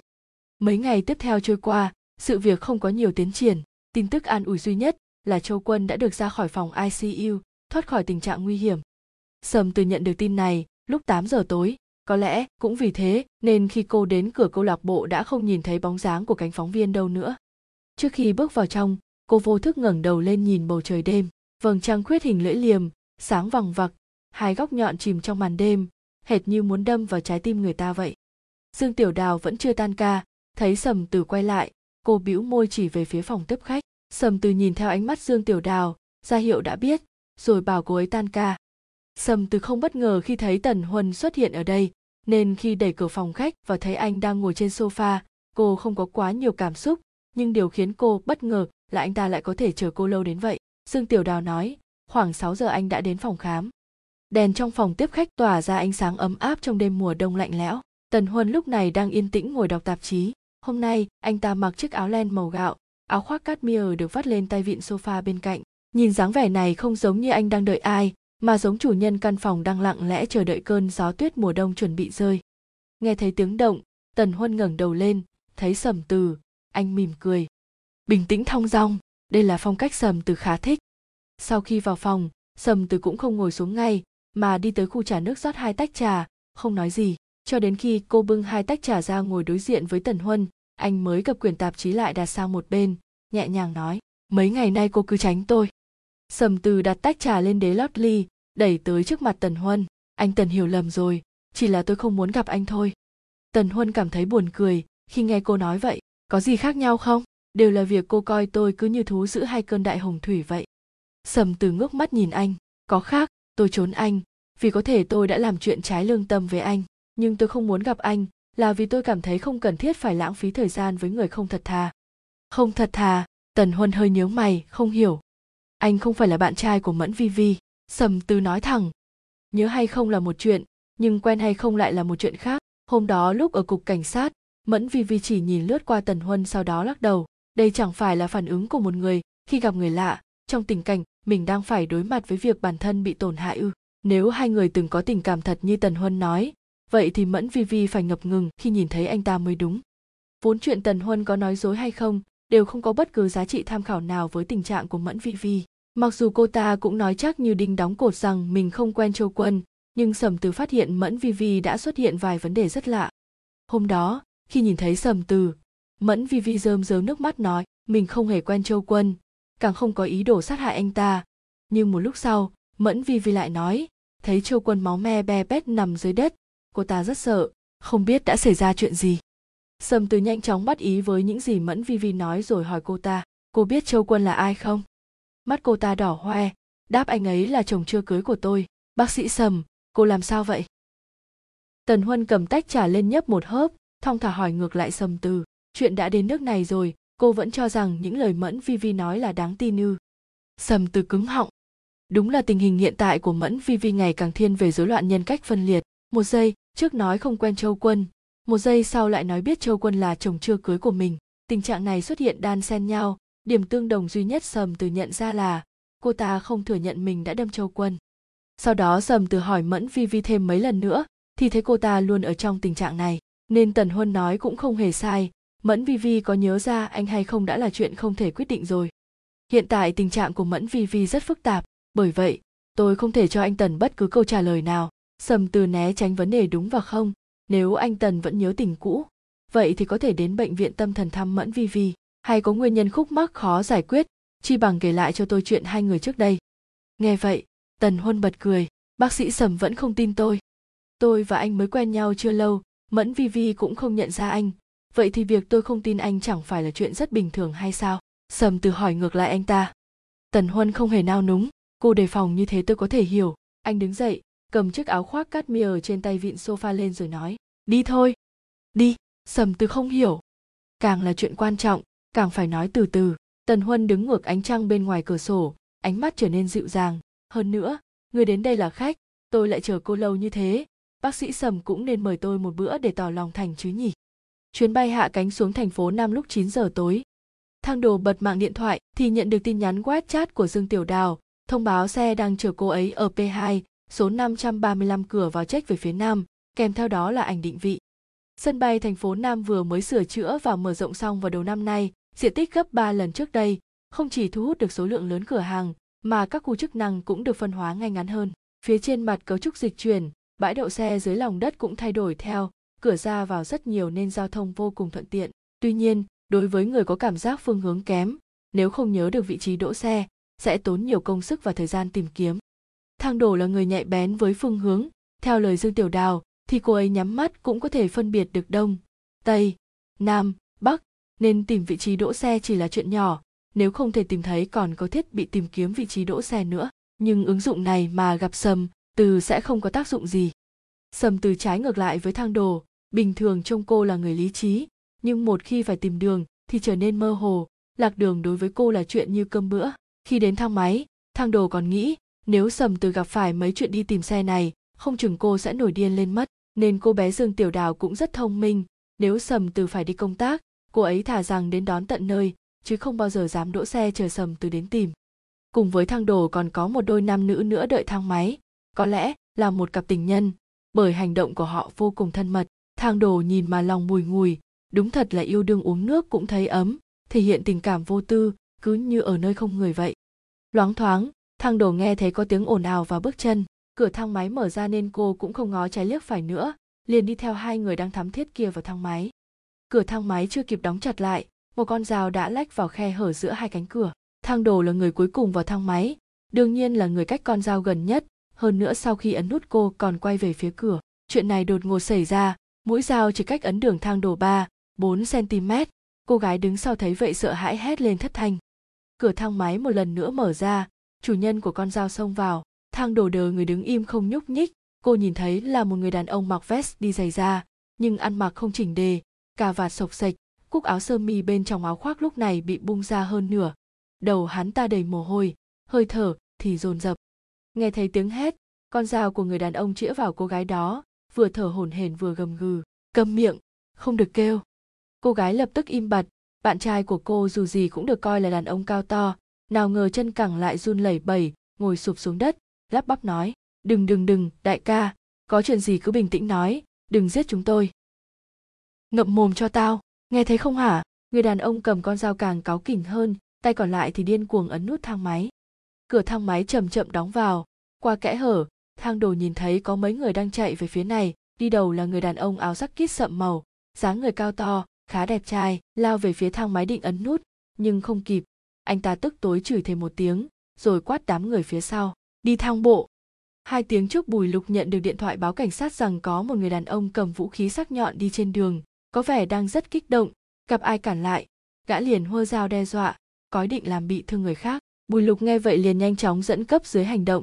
Anh không muốn để gã ta trốn thoát suốt dọc đường lần theo tung tích gã đến tận sân bay.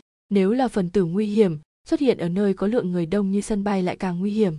Khi bùi lục và cấp dưới xông vào bãi đỗ xe ngầm, anh ta đã chuẩn bị sẵn phương án sơ tán người, thậm chí khi xuống cầu thang anh còn nghĩ, một khi đối phương bỏ chạy, anh ta sẽ đuổi theo, từ cửa nào là ổn thỏa nhất. Nào ngờ, anh lại được chứng kiến một cảnh tượng vô cùng ngạc nhiên. Cửa thang máy không hề đóng lại giữa hai cánh cửa bị chặn bởi một cọc tiêu giao thông bằng cao su. Điều này đồng nghĩa thang máy ngăn không cho người trên tầng đi xuống. Kẻ cầm dao không bỏ chạy, mà đang quỳ dưới đất, vùi đầu vào hai bả vai run bần bật. Con dao bị vứt dưới đất, cách chân khoảng nửa mét. Còn một cô gái khác cũng đang quỳ như gã. Cô gái đó mặc áo măng tô màu gạo, tóc ngắn đường nét khuôn mặt cá tính. Lúc quỳ xuống, chiếc áo măng tô dài che đến bắp chân, bên dưới cô đi giày da bệt, để lộ mắt cá chân nhìn thấy cảnh này chân tay bùi lục bùn rùn không biết cô đang nói gì với kẻ cầm dao, giọng nói rất nhỏ, thỉnh thoảng còn vỗ vào vai gã ta. Hai người phía sau cô gái ấy thì không được bình tĩnh như thế. Người con trai có vẻ chân đã mềm nhũn đứng không vững, còn sắc mặt cô gái đầy sợ hãi. Nhưng vẫn đỡ anh chàng kia lên, mắng anh ta bằng giọng run run. Được rồi đấy, anh có còn là đàn ông không hả? Bùi lục nháy mắt ra hiệu, hai anh chàng cấp dưới nhanh chóng tách đôi nam nữ đó ra. Còn một người cẩn thận tiến lên, định lấy con dao trước nhưng anh ta chưa kịp đến gần, cô gái đang quỳ trượt ngẩng đầu lên, giơ tay ra hiệu dừng lại. Bùi lục hơi ngẩn người, anh chàng cấp dưới quay đầu nhìn anh ta, chờ chỉ thị. Bùi lục không biết cô gái kia có thân phận gì, hơn nữa cô ấy còn đang quỳ bên cạnh kẻ cầm dao, nên anh ta cũng không dám manh động, liền ra hiệu cho cấp dưới tạm thời chờ đợi. Nhân cơ hội này, bùi lục quan sát kỹ hơn cô gái trước mặt, ít nhiều cũng có chút ấn tượng, ban nãy khi kẻ cầm dao vào thang máy, anh cũng đã được qua gương mặt cô khi thang máy sắp đóng lại còn sự xuất hiện của cọc tiêu giao thông chắn giữa hai cánh cửa cũng có vẻ là do cô ấy đặt vào, vừa nhằm bảo vệ được hiện trường, lại ngăn không cho nhiều người liên lụy vào. Cô gái này thật đặc biệt gặp phải chuyện nguy hiểm, nhưng vẫn giữ được sự bình tĩnh. Hai bên cầm cự trong khoảng thời gian khá lâu, đôi nam nữ sợ hãi kia đã được đưa về xe phục vụ điều tra. Từ đầu đến cuối bùi lục vẫn giữ sự cảnh giác. Anh ta không biết kẻ cầm dao đã xảy ra chuyện gì, nhưng con dao vẫn nằm gần trong tay gã ta thì tức là vẫn còn mối nguy hiểm. Bỗng nhiên kẻ cầm dao đứng lên bùi lục rút súng hét lên theo phản xạ, không được động đậy. Kẻ cầm dao lập tức đờ người đứng im, ngơ ngác nhìn bùi lục một lúc. Dường như lúc này hắn mới sực tỉnh, sắc mặt lập tức thay đổi, bàn tay hắn run rẩy, vươn về phía trước tìm con dao. Phản ứng của bùi lục nhanh nhẹn, anh ta lao tới đá con dao đi, rồi đưa tay đẩy cô gái bên cạnh ra, giây tiếp theo anh ta khống chế kẻ đó, kế đó cấp dưới của anh ta cũng xông lên.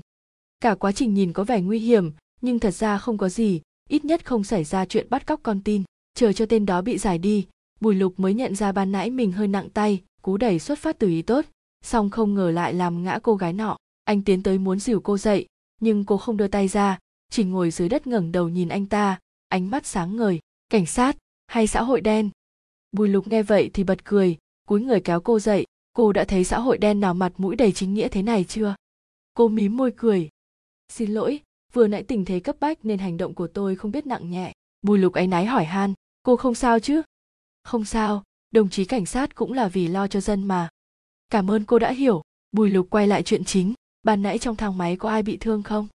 Cô lắc đầu, kẻ đó không có ý định làm thương người khác, trừ phi có người làm ngã nóng máu. Công việc của cô là đàm phán à? Bùi lục nhớ lại cảnh vừa rồi. Tôi nghiên cứu tâm lý. Bùi lục thoáng ngẩn người, lát sau mới nói, rất cảm ơn sự giúp đỡ của cô ngoài ra, phiền cô theo chúng tôi về đồn cảnh sát lấy lời khai. Được. Tôi nên xưng hô với cô thế nào? Thang đồ. Đúng là mọi người đến phòng khám đều là khách, nhưng vị khách này thật sự không hề khách sáo một chút nào.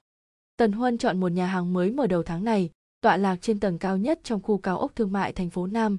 Đây cũng là nơi có mức chi tiêu bình quân đầu người cao nhất, nhưng đổi lại vị trí ngắm cảnh rất đẹp, nhất là về đêm, mọi người đến đây có thể thu cả thành phố rực rỡ đèn hoa vào tầm mắt thành phố nam có núi bao quanh. Mấy năm gần đây, chính phủ đẩy mạnh phát triển khai thác vùng núi nên nguồn vốn nước ngoài liên tục đầu tư vào xây dựng khu nghỉ dưỡng. Ở nơi này vào mùa đông, khách du lịch thường đến đây để trượt tuyết ở vùng núi phía bắc hoặc lái xe men theo con đường nhỏ đến thị trấn suối nước nóng ở vùng núi phía đông. Ngâm suối nước nóng là truyền thống đã có hàng trăm năm ở thành phố nam. Câu trên núi trường thọ có núi thọ. Dưới núi trường thọ có thành phố thọ mà mọi người hay nói chính là chỉ thành phố nam nước uống của thành phố nam chủ yếu là nước suối trên núi. Suối nước nóng cũng nằm ở hốc suối trên núi. Dù là người già hay thanh niên thì cũng đều lên núi ngâm mình thư giãn. Mấy năm qua, suối nước nóng ngày càng được khai thác nhiều hơn. Dưới chân núi phía đông đã mở đường đến tận các điểm tắm, biến thành phố nam trở thành thánh địa suối nước nóng nổi tiếng. Tường đỏ ngói xám là nước thì trong vắt tuyệt đẹp nơi đây, quả thực đã thu hút nhiều khách du lịch hiếu kỳ tới tham quan. Thậm chí còn có nhiều người trẻ tuổi đến chụp khung cảnh cảnh tuyết khiến khu suối nước nóng trở thành địa điểm nổi tiếng trên mạng. Thành phố nam thường có tuyết từ khi vào đông cho tới mùa xuân những trận tuyết lớn tuyết bé không ngừng rơi. Vì thế khung cảnh đẹp nhất ở đây là khi hoa mai và hoa đào cùng hé nở bên ngoài suối nước nóng tuyết rơi lác thác, tất cả khiến thành phố này đẹp như một bức tranh. Trong khu nội thành ánh đèn rực rỡ trải dài cũng đẹp không kém. Chỉ tiếc là ánh trăng lặng lẽ đơn côi tỏa ra từ vầng trăng lưỡi liềm khiến nó gần như bị chìm trong bóng đêm đen tối. Nghe nói trăng khuyết cuối tháng mang điểm không lành sầm từ chưa bao giờ tin mấy lời bói toán, nhưng giây phút trăng khuyết xuất hiện, cô cảm thấy có gì đó đang lặng lẽ thay đổi mà không báo trước. Không, nói chính xác phải là từ giây phút người đàn ông này diện xuất hiện mọi thứ lặng lẽ xoay vần. Anh ta nói đến vì mẫn vi vi nhưng có vẻ mọi chuyện lại không hề đơn giản như thế. Lựa chọn nơi này, anh ta dường như muốn trò chuyện thân thiết hơn với sầm từ, nhưng sau khi ngồi vào bàn, tần huân không hề nói thẳng vào chuyện chính. Ngược lại thực sự giống như một vị thực khách, muốn nếm thử mùi vị của nhà hàng mới sầm từ cảm thấy mình vốn không cần phải nói bất cứ điều gì với anh, mà chính anh mới là người cần giải thích với cô mới đúng. Vì không có gì phải lấn cấn trong lòng, nên cô cũng không vội vàng thúc giục, cho dù cuối cùng chỉ là ăn một ăn cũng chẳng sao. Khi món khai vị được bê lên, tần huân cuối cùng cũng nhắc đến chuyện chính, trí nhớ của mẫn vi vi xảy ra vấn đề. Câu hỏi đi thẳng vào trọng tâm này của tần huân làm sầm từ trở tay không kịp, bởi dù sao tất cả mọi người đều coi mẫn vi vi là một bệnh nhân tâm thần điển hình sầm từ bận suy nghĩ nên trả lời thế nào cho hợp lý, nên không đáp lại anh ta ngay. Nhưng hỏi câu này xong, dường như tần huân cũng không muốn biết đáp án, nên bất ngờ hỏi thêm câu nữa. Bác sĩ tần cảm thấy cái thứ gọi là trí nhớ có đáng tin không? Sầm từ ngẩn người, hơi trao mày lại. Ý anh là sao? Nói một cách khác ý tôi muốn nói, bác sĩ tần có tin vào trí nhớ của mình không? Đương nhiên. Nghe vậy, tần huân mỉm cười, rót hai ly rượu vang rồi đẩy một ly tới trước mặt cô. Chắc chắn vậy à? Sầm từ không chạm vào ly rượu, mà hỏi ngược lại, chẳng lẽ anh tần không tin trí nhớ của mình ư? Chẳng có chuyện gì là tuyệt đối cả, cũng như tận mắt nhìn thấy chưa chắc đã là sự thật. Những chuyện in sâu trong bộ não cũng chưa chắc đã từng xảy ra thật. Tần huân khéo léo trả lời cô, cầm ly rượu lên lắc nhẹ, rồi nói tiếp, bác sĩ tần đã từng gặp chuyện này chưa? Cảm thấy rất quen với một khung cảnh hay một người nào đó, nhưng thực tế cô chưa từng đến nơi đó, cũng không quen người đó. Sầm từ không chạm vào ly rượu, song nét mặt vẫn thản nhiên là ré rào vu, chuyện này hầu hết người nào cũng gặp phải. Tần huân mỉm cười, dùng chuyên môn của các cô giải thích thử xem. Món chính đã lên. Sầm từ gọi một phần bít tết wellington nhỏ, vừa mới đưa lên đã có thể ngửi thấy mùi của cỏ xạ hương hòa lẫn với mùi nấm. Cô thong thả cầm dao dĩa lên, cắt thành miếng nhỏ cho vào miệng, lát sau khẽ gật đầu, rồi nhấp một hớp rượu. Sườn bò nên tươi sốt hơn nữa, nhưng may mà cỏ xạ hương đã giúp tăng mùi vị món ăn. Ngón cái và ngón trỏ của cô cầm chân ly rượu lên khẽ lắc tròn, rượu ở bên trong nhẹ nhàng lắc lư, con sóng lan tan màu đỏ hắt ánh sáng lên mu bàn tay trắng ngần của cô. Tần huân nhìn động tác của cô, ánh mắt hơi nghiêm lại. Ré giả vu, nói thẳng ra là cảm thấy quen thuộc với một hiện tượng hay một khung cảnh chưa từng xảy ra ở một thời điểm nhất định. Nói trên phương diện tâm lý học của chúng tôi, hiện tượng này có mối liên hệ trực tiếp đến nhận thức và trí nhớ của con người. Đồng thời bằng cách ấy, nó tác dụng với nhau, sinh ra một lực tác dụng sầm từ nhìn màu đỏ sóng sánh trong ly rượu, nói tiếp, trí nhớ là khả năng chúng ta nhận biết sự vật thông qua thị giác, còn nhận thức là cảm giác của chúng ta đối với sự vật hoặc con người. Trí nhớ được sinh ra khi bộ não kịp thời phản ứng với một khung cảnh quen thuộc nào đó và sẽ được đưa trả về não bộ. Trí nhớ ở các bộ phận não bộ sẽ lại được phân tích một lần nữa, chính vì vậy sẽ sinh ra cảm giác quen thuộc, còn vỏ não sẽ hình thành cung phản xạ. Một tín hiệu phản xạ sẽ được di chuyển từ trong vỏ não, rồi tín hiệu đó được truyền cho trí nhớ bởi vậy sẽ hiện ra khung cảnh tương đồng. Đây cũng là nguồn gốc của câu có vẻ quen quen mà chúng ta thường nói. Nói xong, cô mới ngước mắt nhìn tần huân. Không biết tôi nói như thế có được coi là dễ hiểu với anh tần không? Bác sĩ sầm đã đánh giá cao khả năng hiểu biết của người ngoài ngành chúng tôi rồi. Nhưng tần huân đặt chiếc ly xuống, ngả người dựa vào lưng ghế. May mà tôi có quen một người bạn, trùng hợp thay. Người bạn đó cũng nghiên cứu về vấn đề nhận thức và trí nhớ. Nên nghe bác sĩ tần nói vậy, tôi cũng có thể hiểu được phần nào lần này đến lượt sầm từ bất ngờ, cô hơi ngẩn người hỏi, bạn của anh nghiên cứu về nhận thức và trí nhớ? Tần huân mỉm cười gật đầu. Bạn của anh tên là gì? Thẩm tự. Thẩm tự? Sầm từ lầm bầm khi cái tên này lướt qua đầu lưỡi, dường như nó cũng xuyên thẳng qua trái tim cô. Tần huân nhìn cô chằm chằm, bác sĩ sầm biết thẩm tự ư? Sầm từ lắc đầu. Vậy thì đáng tiếc quá, nếu người ấy còn sống, không chừng bác sĩ tần sẽ tìm được tiếng nói chung đấy. Sầm từ thắc mắc nếu người ấy vẫn còn sống. Tần huân cụp mắt xuống, nét mặt thoáng đanh lại. Người đó. Người đó đã mất tích rồi. Tần huân ngước mắt lên nhìn cô, giọng nói thấp xuống. Sầm từ nhìn tần huân, dường như trong ánh mắt anh ẩn chứa một thứ gì đó kỳ lạ ám thâm sâu, mang theo sức mạnh có thể kéo người khác vào, mà không thể thoát ra nổi. Mất tích. Tần huân lúc này vẫn nhìn cô chăm chú, anh im lặng, khác hẳn về lịch sự nho nhã thường ngày. Cái nhìn chằm chằm này làm sâm từ thấy khó chịu như thể cô là nguyên nhân khiến người đó mất tích vậy. Cô định lên tiếng, nhưng tần huân đã nói trước, xưa nay mẫn vi vi chưa từng có vấn đề về tâm thần ư. Lần này đổi thành sầm từ quan sát anh. Bác sĩ sầm hãy hiểu cho, trong chuyện của mẫn vi vi, tôi không hề có ác ý. Tần huân nói đầy chân thành, nói thẳng ra chỉ là tôi muốn biết tình hình của cô ấy thôi. Vậy đáng lẽ anh tần phải nói thật mới đúng. Tần huân mỉm cười. Sầm từ lau miệng, nhìn anh xong không nói gì thêm. Tần huân đặt ly rượu xuống. Được rồi đúng là tôi không phải là bạn trai cũ của mẫn vi vi. Mẫn vi vi là người nổi tiếng. Chuyện cô ta đâm bị thương chồng chưa cưới đương nhiên được lan truyền ngay tối hôm đó. Ý của tần huân nói chính là, anh biết được tin tức ngay từ đầu, nên lập tức đến tìm sầm từ. Bác sĩ tư vấn tâm lý của mẫn vi vi.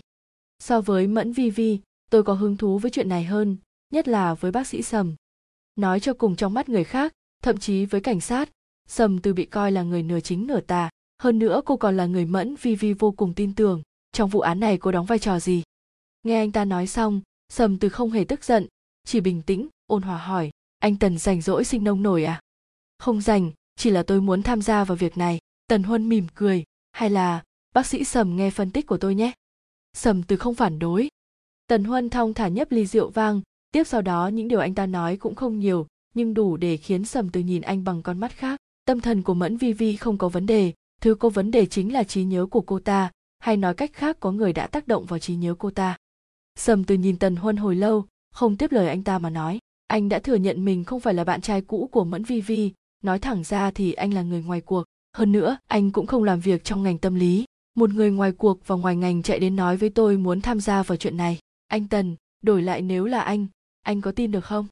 Tần huân quan sát cô, một lúc sau thì khẽ cười. Sầm từ không hiểu phản ứng của anh rất nhiều người nói bác sĩ sầm là người khó tiếp xúc. Hôm nay coi, như tôi đã được trải nghiệm. Tần huân ung dung, không nổi giận, không bực tức. Nói chính xác là hợp tác. Bác sĩ sầm nói thẳng ra là tôi muốn thay người bạn thân hoàn thành tâm nguyện. Tôi nghĩ, nếu đổi lại là người ấy thì chắc chắn cũng sẽ tìm đến tìm bác sĩ sầm. Ngoài ra, lỡ như chuyện này không hề đơn giản thì người ngoài cuộc như tôi hợp tác với cô, vừa hay là thích hợp nhất. Lý do này nghe lọt tai hơn nhiều, ít nhất cũng làm sầm từ do dự. Bàn ăn chìm vào im lặng giây lát sau, tiếng chuông điện thoại reo vang, sầm từ lấy điện thoại trong túi ra, nhìn lướt qua, là một số lạ. Nói đơn giản, đoàn ý có lẽ mắc chứng hưng cảm và rối loạn ám ảnh cưỡng chế. Thật ra, khi đó gã không hề có ý định làm người khác bị thương, chỉ là không thể kiểm soát được cảm xúc của mình. Nguyên nhân hình thành bệnh này ở anh ta cần phải tìm hiểu thêm. Trong sở cảnh sát, thang đồ giải thích ngắn gọn suy nghĩ của mình về trường hợp mưu đồ gây thương tích cho người khác của người đàn ông ở sân bay với bùi lục người đàn ông cầm dao tên là đoàn ý. Khi gã ta xông vào thang máy, thang đồ đã quan sát tỉ mỉ, nhận ra cảm xúc người này bất thường. Nếu nói gã muốn làm người khác bị thương thì không đúng, bởi ánh mắt gã không hề có sát ý. Chỉ có căng thẳng lo âu, không khác nào một con thú đang muốn dãy dụa thoát khỏi nhà giam. Nên khi ấy lúc tôi chạy đến, thật ra là cô đang vỗ về cảm xúc của gã. Bùi lục hỏi. Thang đồ gật đầu, tôi là một nhà tư vấn tâm lý. Đối mặt với những bệnh nhân thế này kiểu gì cũng sẽ có cách giải quyết nhưng trong lúc đó không thể bị quấy nhiễu bởi giới bên ngoài. Nếu không cảm xúc của người bệnh sẽ bộc phát trở lại, khi hắn tức giận, có thể sẽ làm người khác bị thương. Khi ấy đoàn ý đã vứt con dao đi, dù cách chân không xa, nhưng thực tế khả năng làm người khác bị thương gần như bằng không. Nhưng khi bùi lục rút súng ra, tình huống đã trở nên thay đổi. Trong mắt đoàn ý sự đe dọa này khiến hắn thức tỉnh và gây ra tác dụng ngược.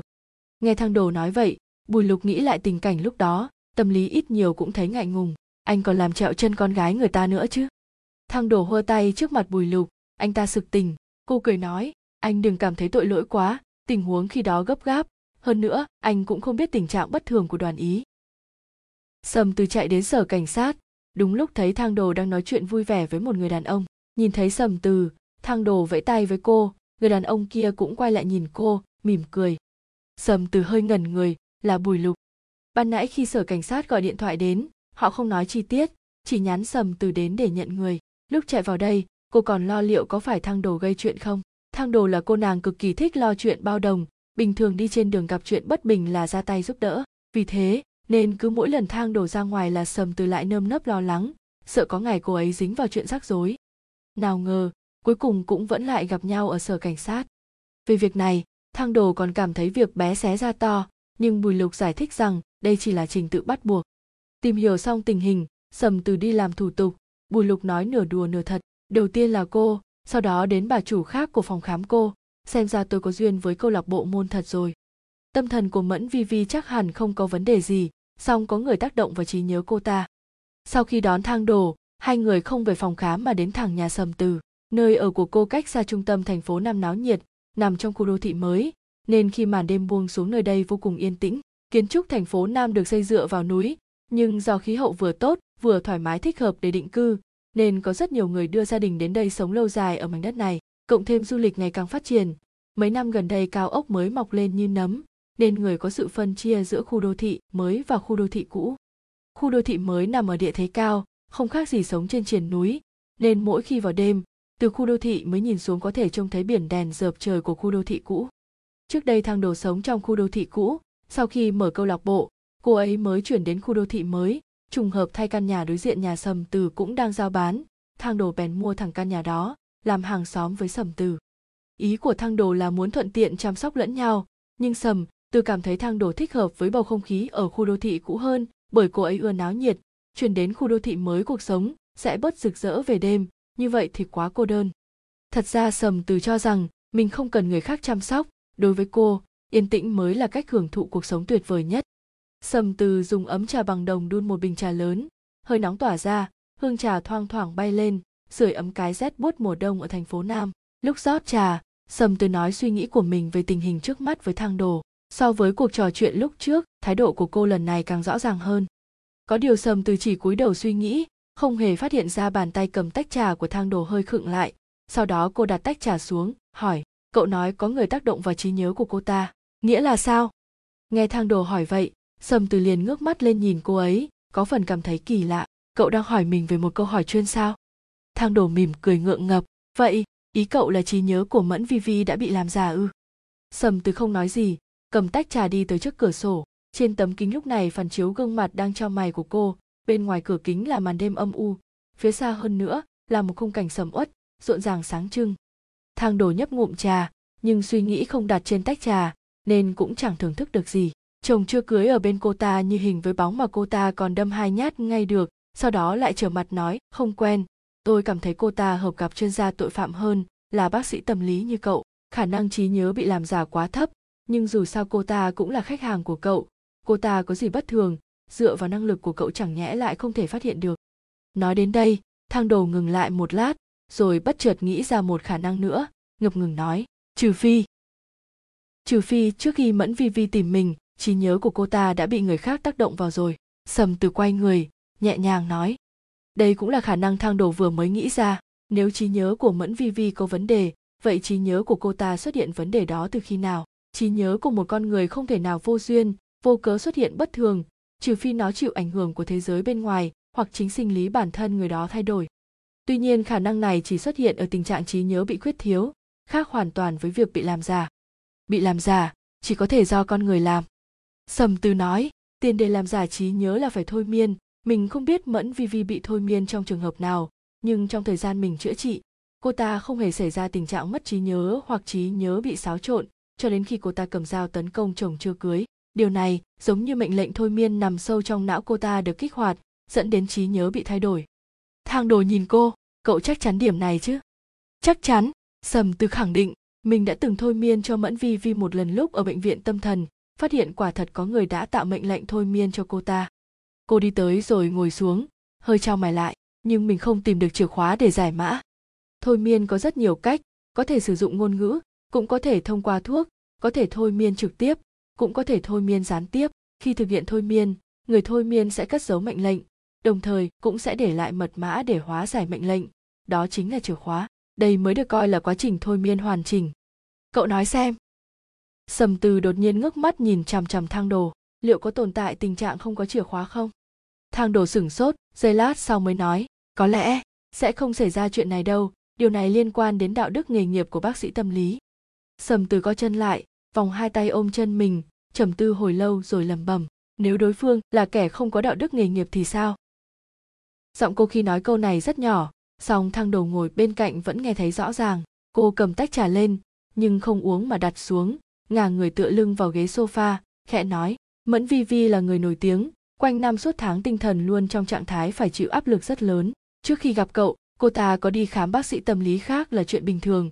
Dù đã trải qua thôi miên cũng không thể chứng minh trí nhớ cô ta từng bị làm giả tiểu từ, mình cảm thấy cậu nghĩ nhiều rồi, không biết chừng sự thật lại rất đơn giản. Sầm từ đăm chiêu nhìn ấm trà, không nói gì.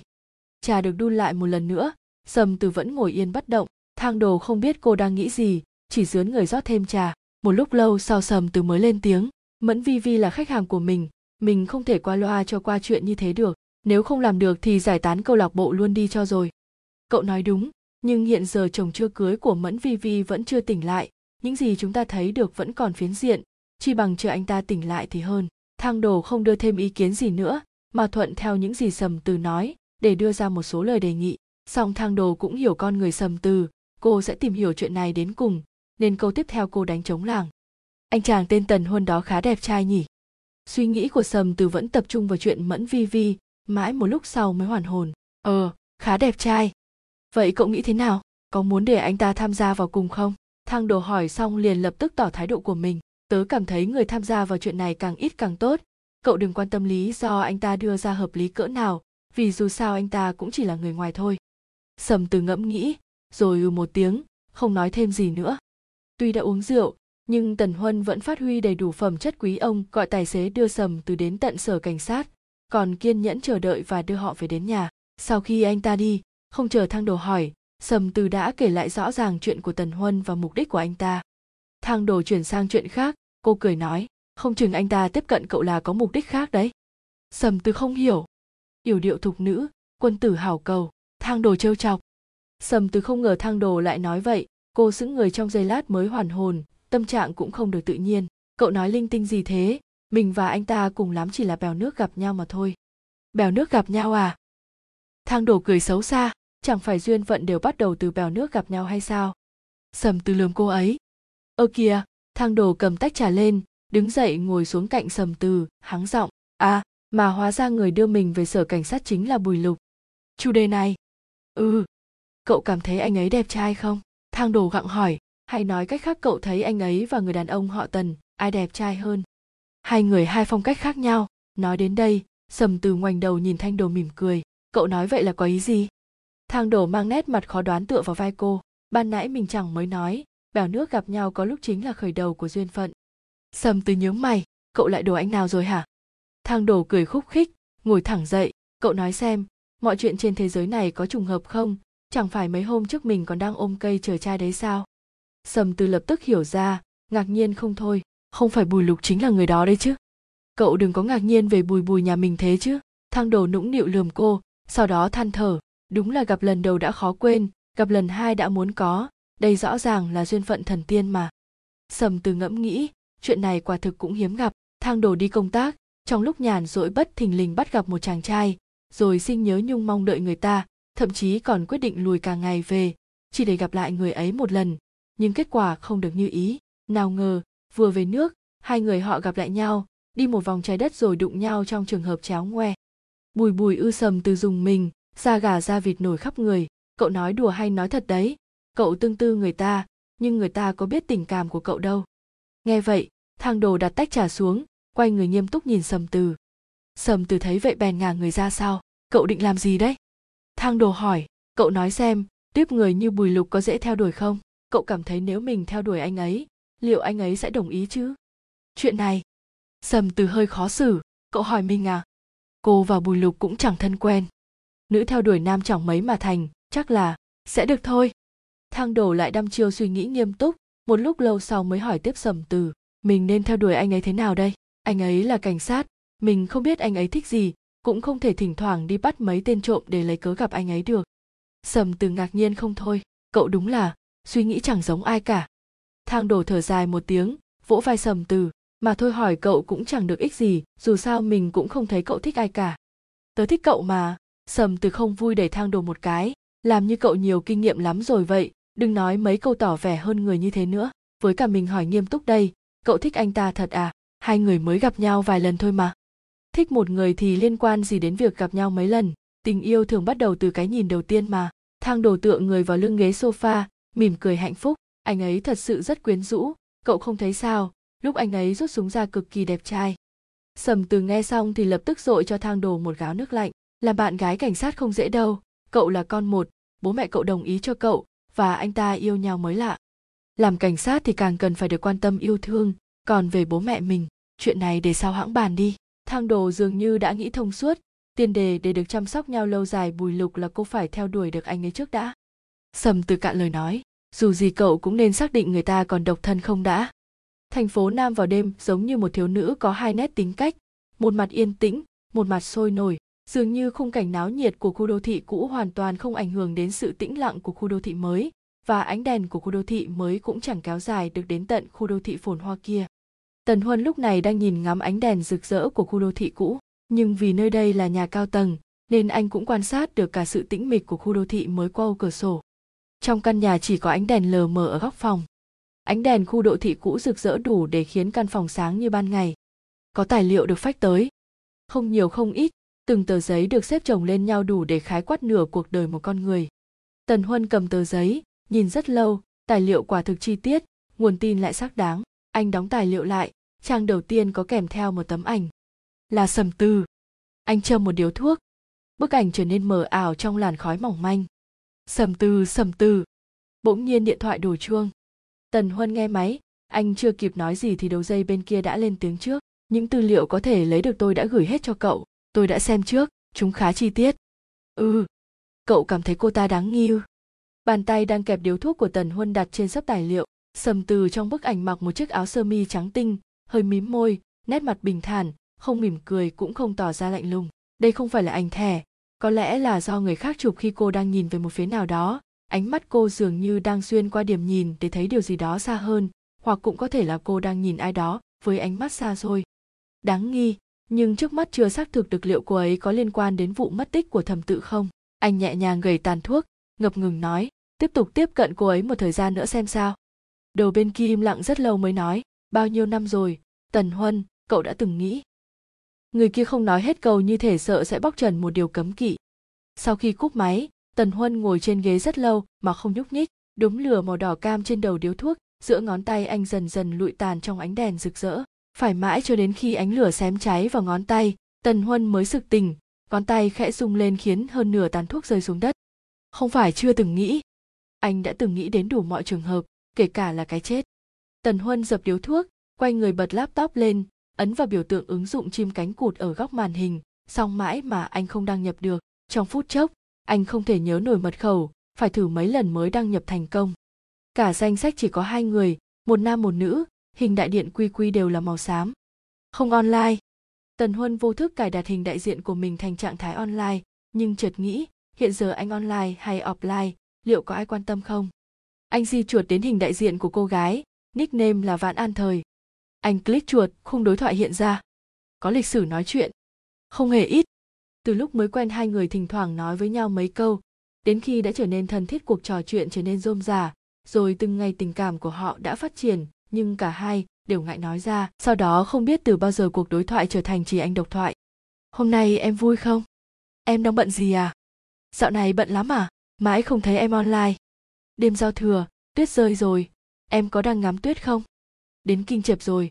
Em nói em sợ côn trùng, lúc bình thường nhớ chú ý đề phòng nhé. Dạo này mưa nhiều, ra ngoài đừng quên mang ô. Lúc có sấm sét thì nghe nhạc, hoặc xem phim cũng được. Online không? Đã lâu không thấy em, không dùng quy quy nữa rồi sao? Vẫn chưa online, mấy năm qua đã xảy ra rất nhiều chuyện. Anh chỉ muốn nói.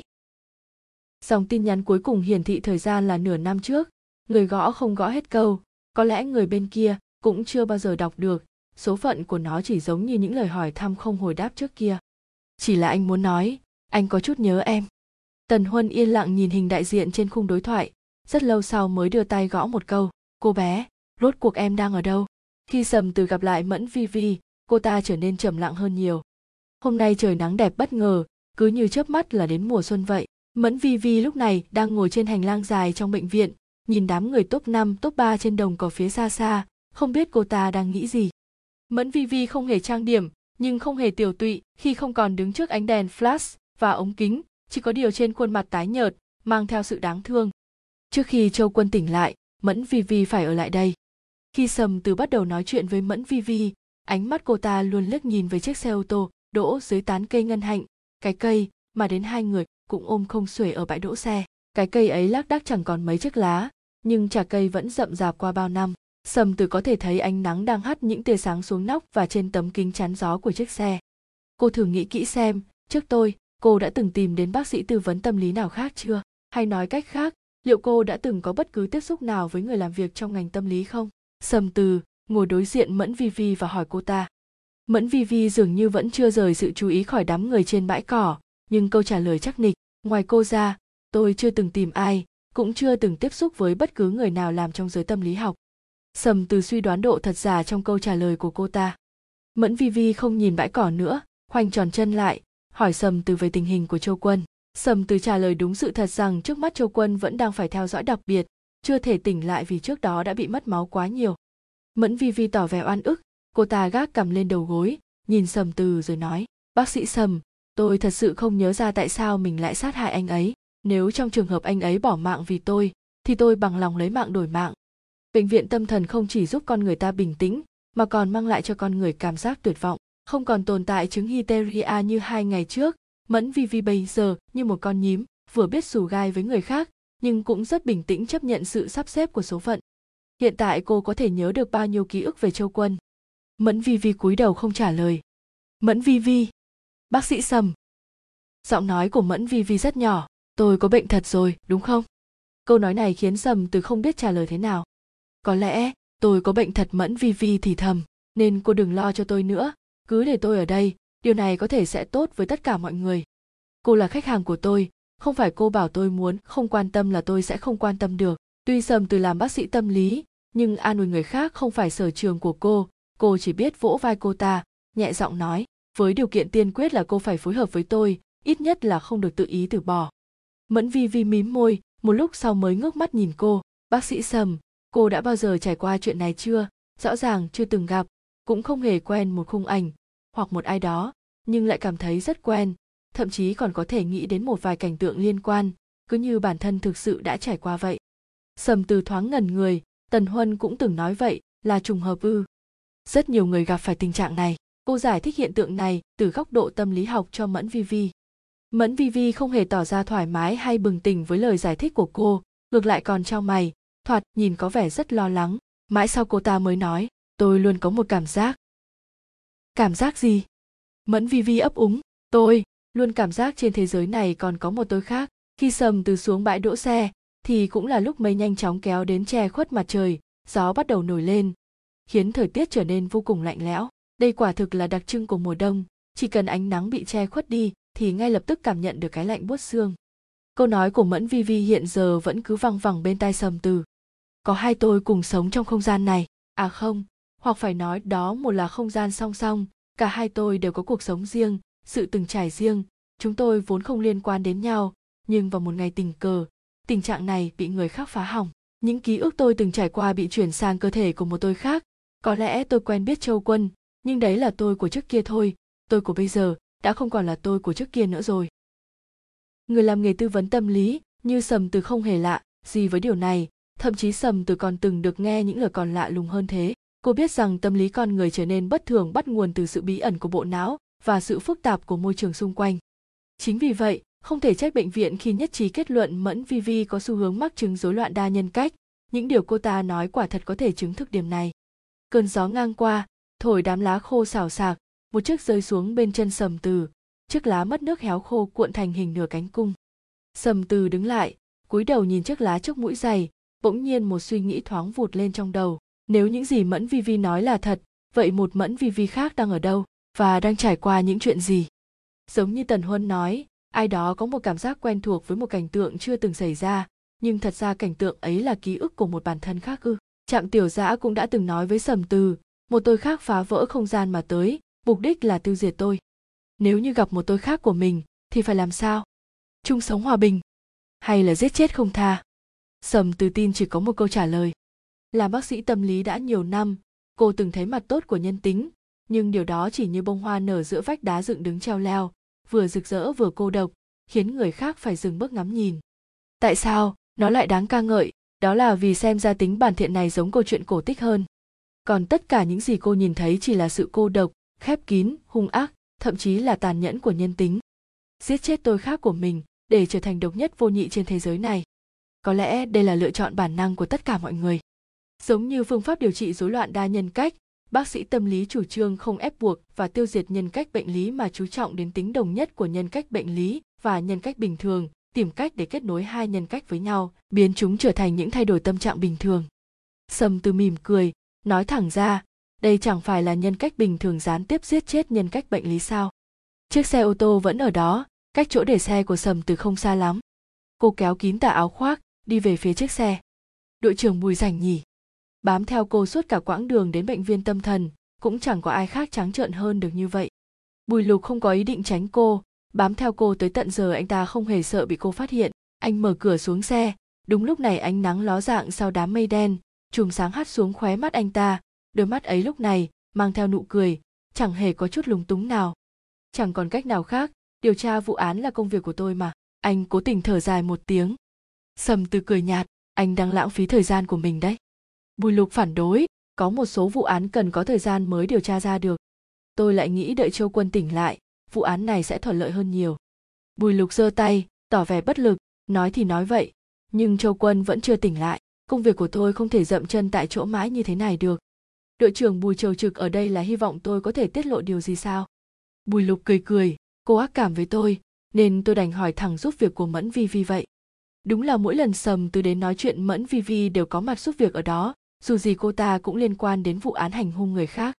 Nghe bùi lục nói vậy, sầm từ đáp, chưa tới nỗi ác cảm, nhưng dù gì tôi cũng là bác sĩ tâm lý, không thể đi so đo với bệnh nhân được đúng không? Nói xong cô quay người đi. Bùi lục phá lên cười vui vẻ nhưng lập tức cảm thấy câu này có gì là lạ. Ý cô bệnh nhân ở đây không phải mẫn vi vi mà là anh ta hả? Ai là bệnh nhân chứ? Sao cô gái này không cần văng tục mà vẫn chửi xéo được người khác vậy? Anh ta định đuổi theo cãi lại mấy câu, thì thấy sầm từ quay người đi về phía mình. Sao đây?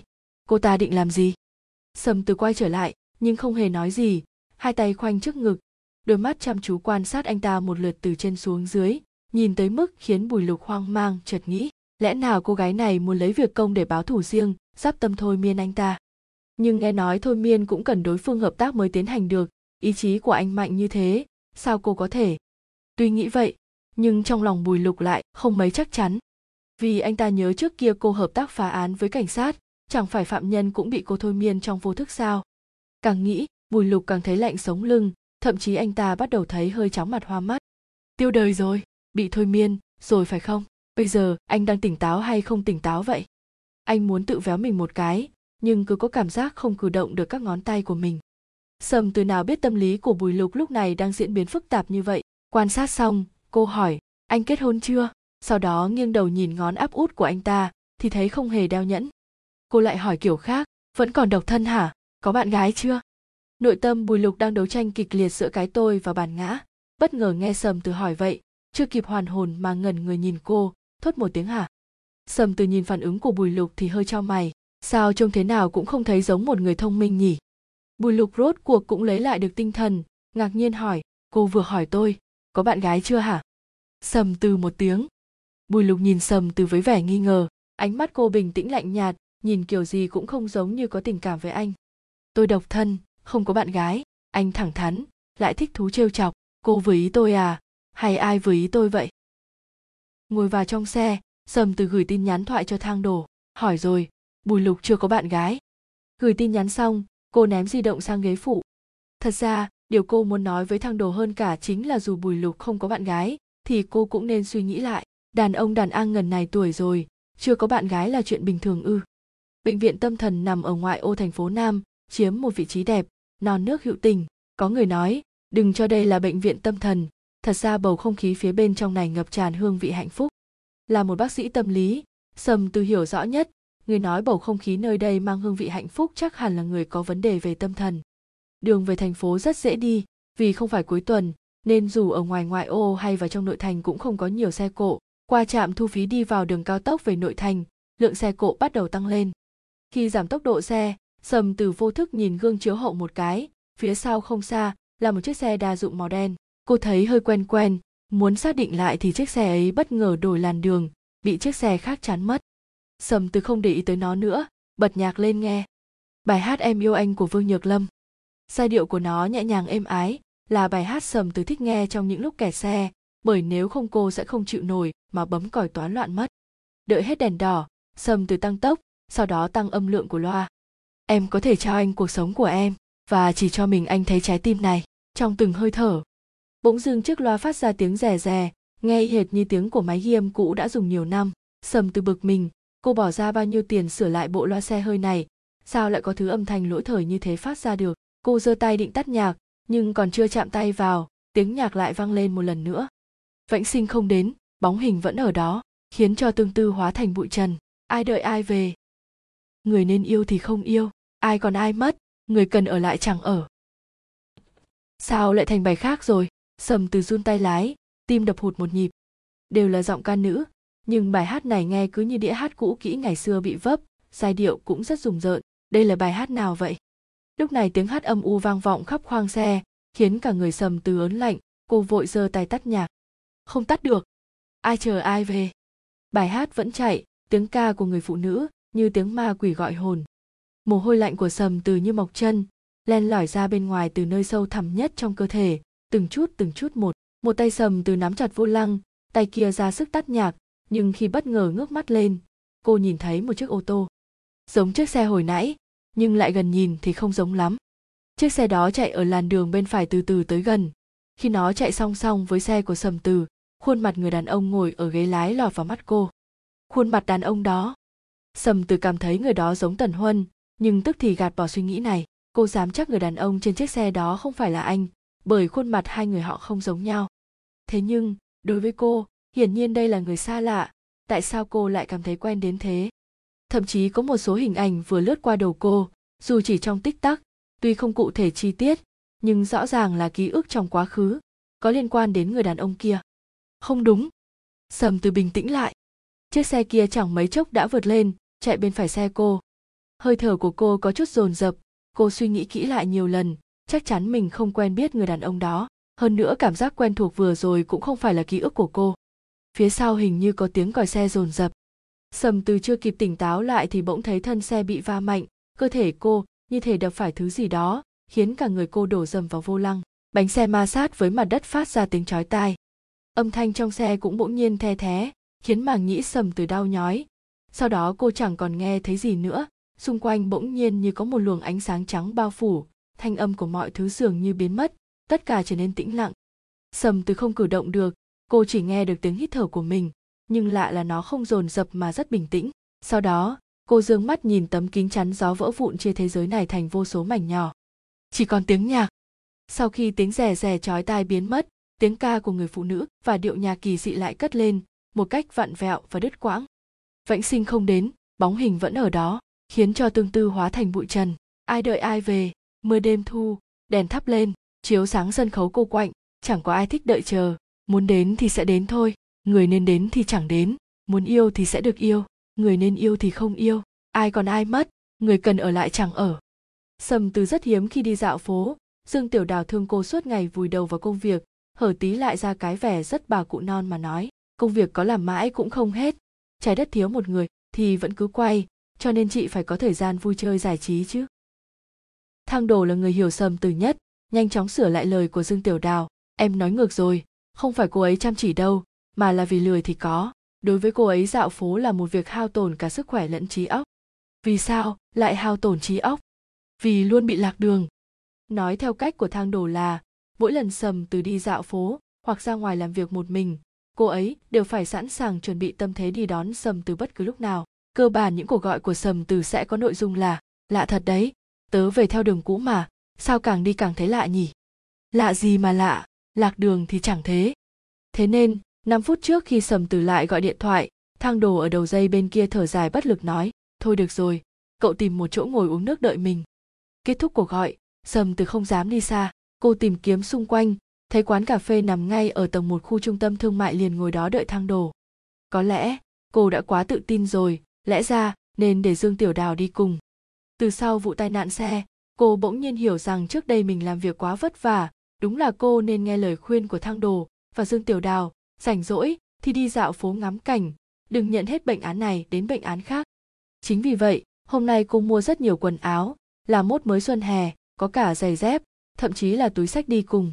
Sau khi sống lại từ cõi chết, cô biết phải đối xử tốt hơn với bản thân mình.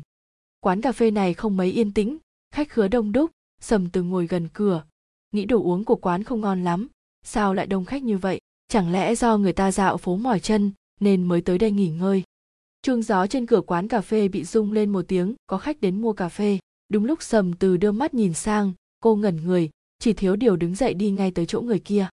Mẫn vi vi, sao cô ta lại được ra viện? Mẫn vi vi đang ngồi đợi cà phê, thấy có người gọi mình. Cô ta quay đầu nhìn sầm từ, thắc mắc, cô gọi tôi à? Sầm từ cảm thấy thái độ của cô ta hơi kỳ lạ lập tức nghĩ ra vô số nguyên nhân, bèn hỏi, ai đưa cô đến đây? Mẫn vi vi không hiểu gì, liền hỏi ngược lại, cô là ai?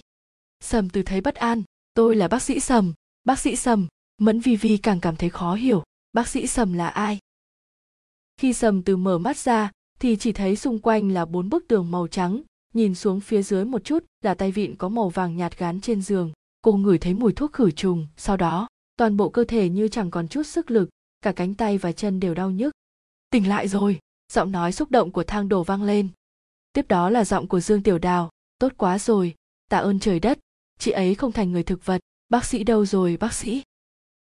Rất nhanh sau đó có một nhóm người đi vào. Cả bác sĩ và y tá. Trước mặt sầm từ choáng ngợp áo những chiếc áo blues trắng. Kiểm tra và kiểm tra. Hỏi và hỏi. Đại loại là có thấy khó chịu ở đâu không? Có nghe thấy tôi nói chuyện không? Mắt nhìn theo ngón tay tôi đây. Sầm từ phối hợp làm theo cho tới khi bác sĩ điều trị chính rời đi, chỉ còn một y tá ở lại thay bình truyền dịch cho cô, sầm từ nằm trên giường bệnh, cơ thể như không phải của mình, đầu óc cũng mơ mơ màng màng. Thính giác sầm từ hoàn toàn không bị ảnh hưởng, nên cô nghe thấy giọng nói lo lắng của dương tiểu đào vô cùng rõ. Y tá, chị ấy không sao rồi đúng không? Chắc chắn không bị hôn mê nữa phải không?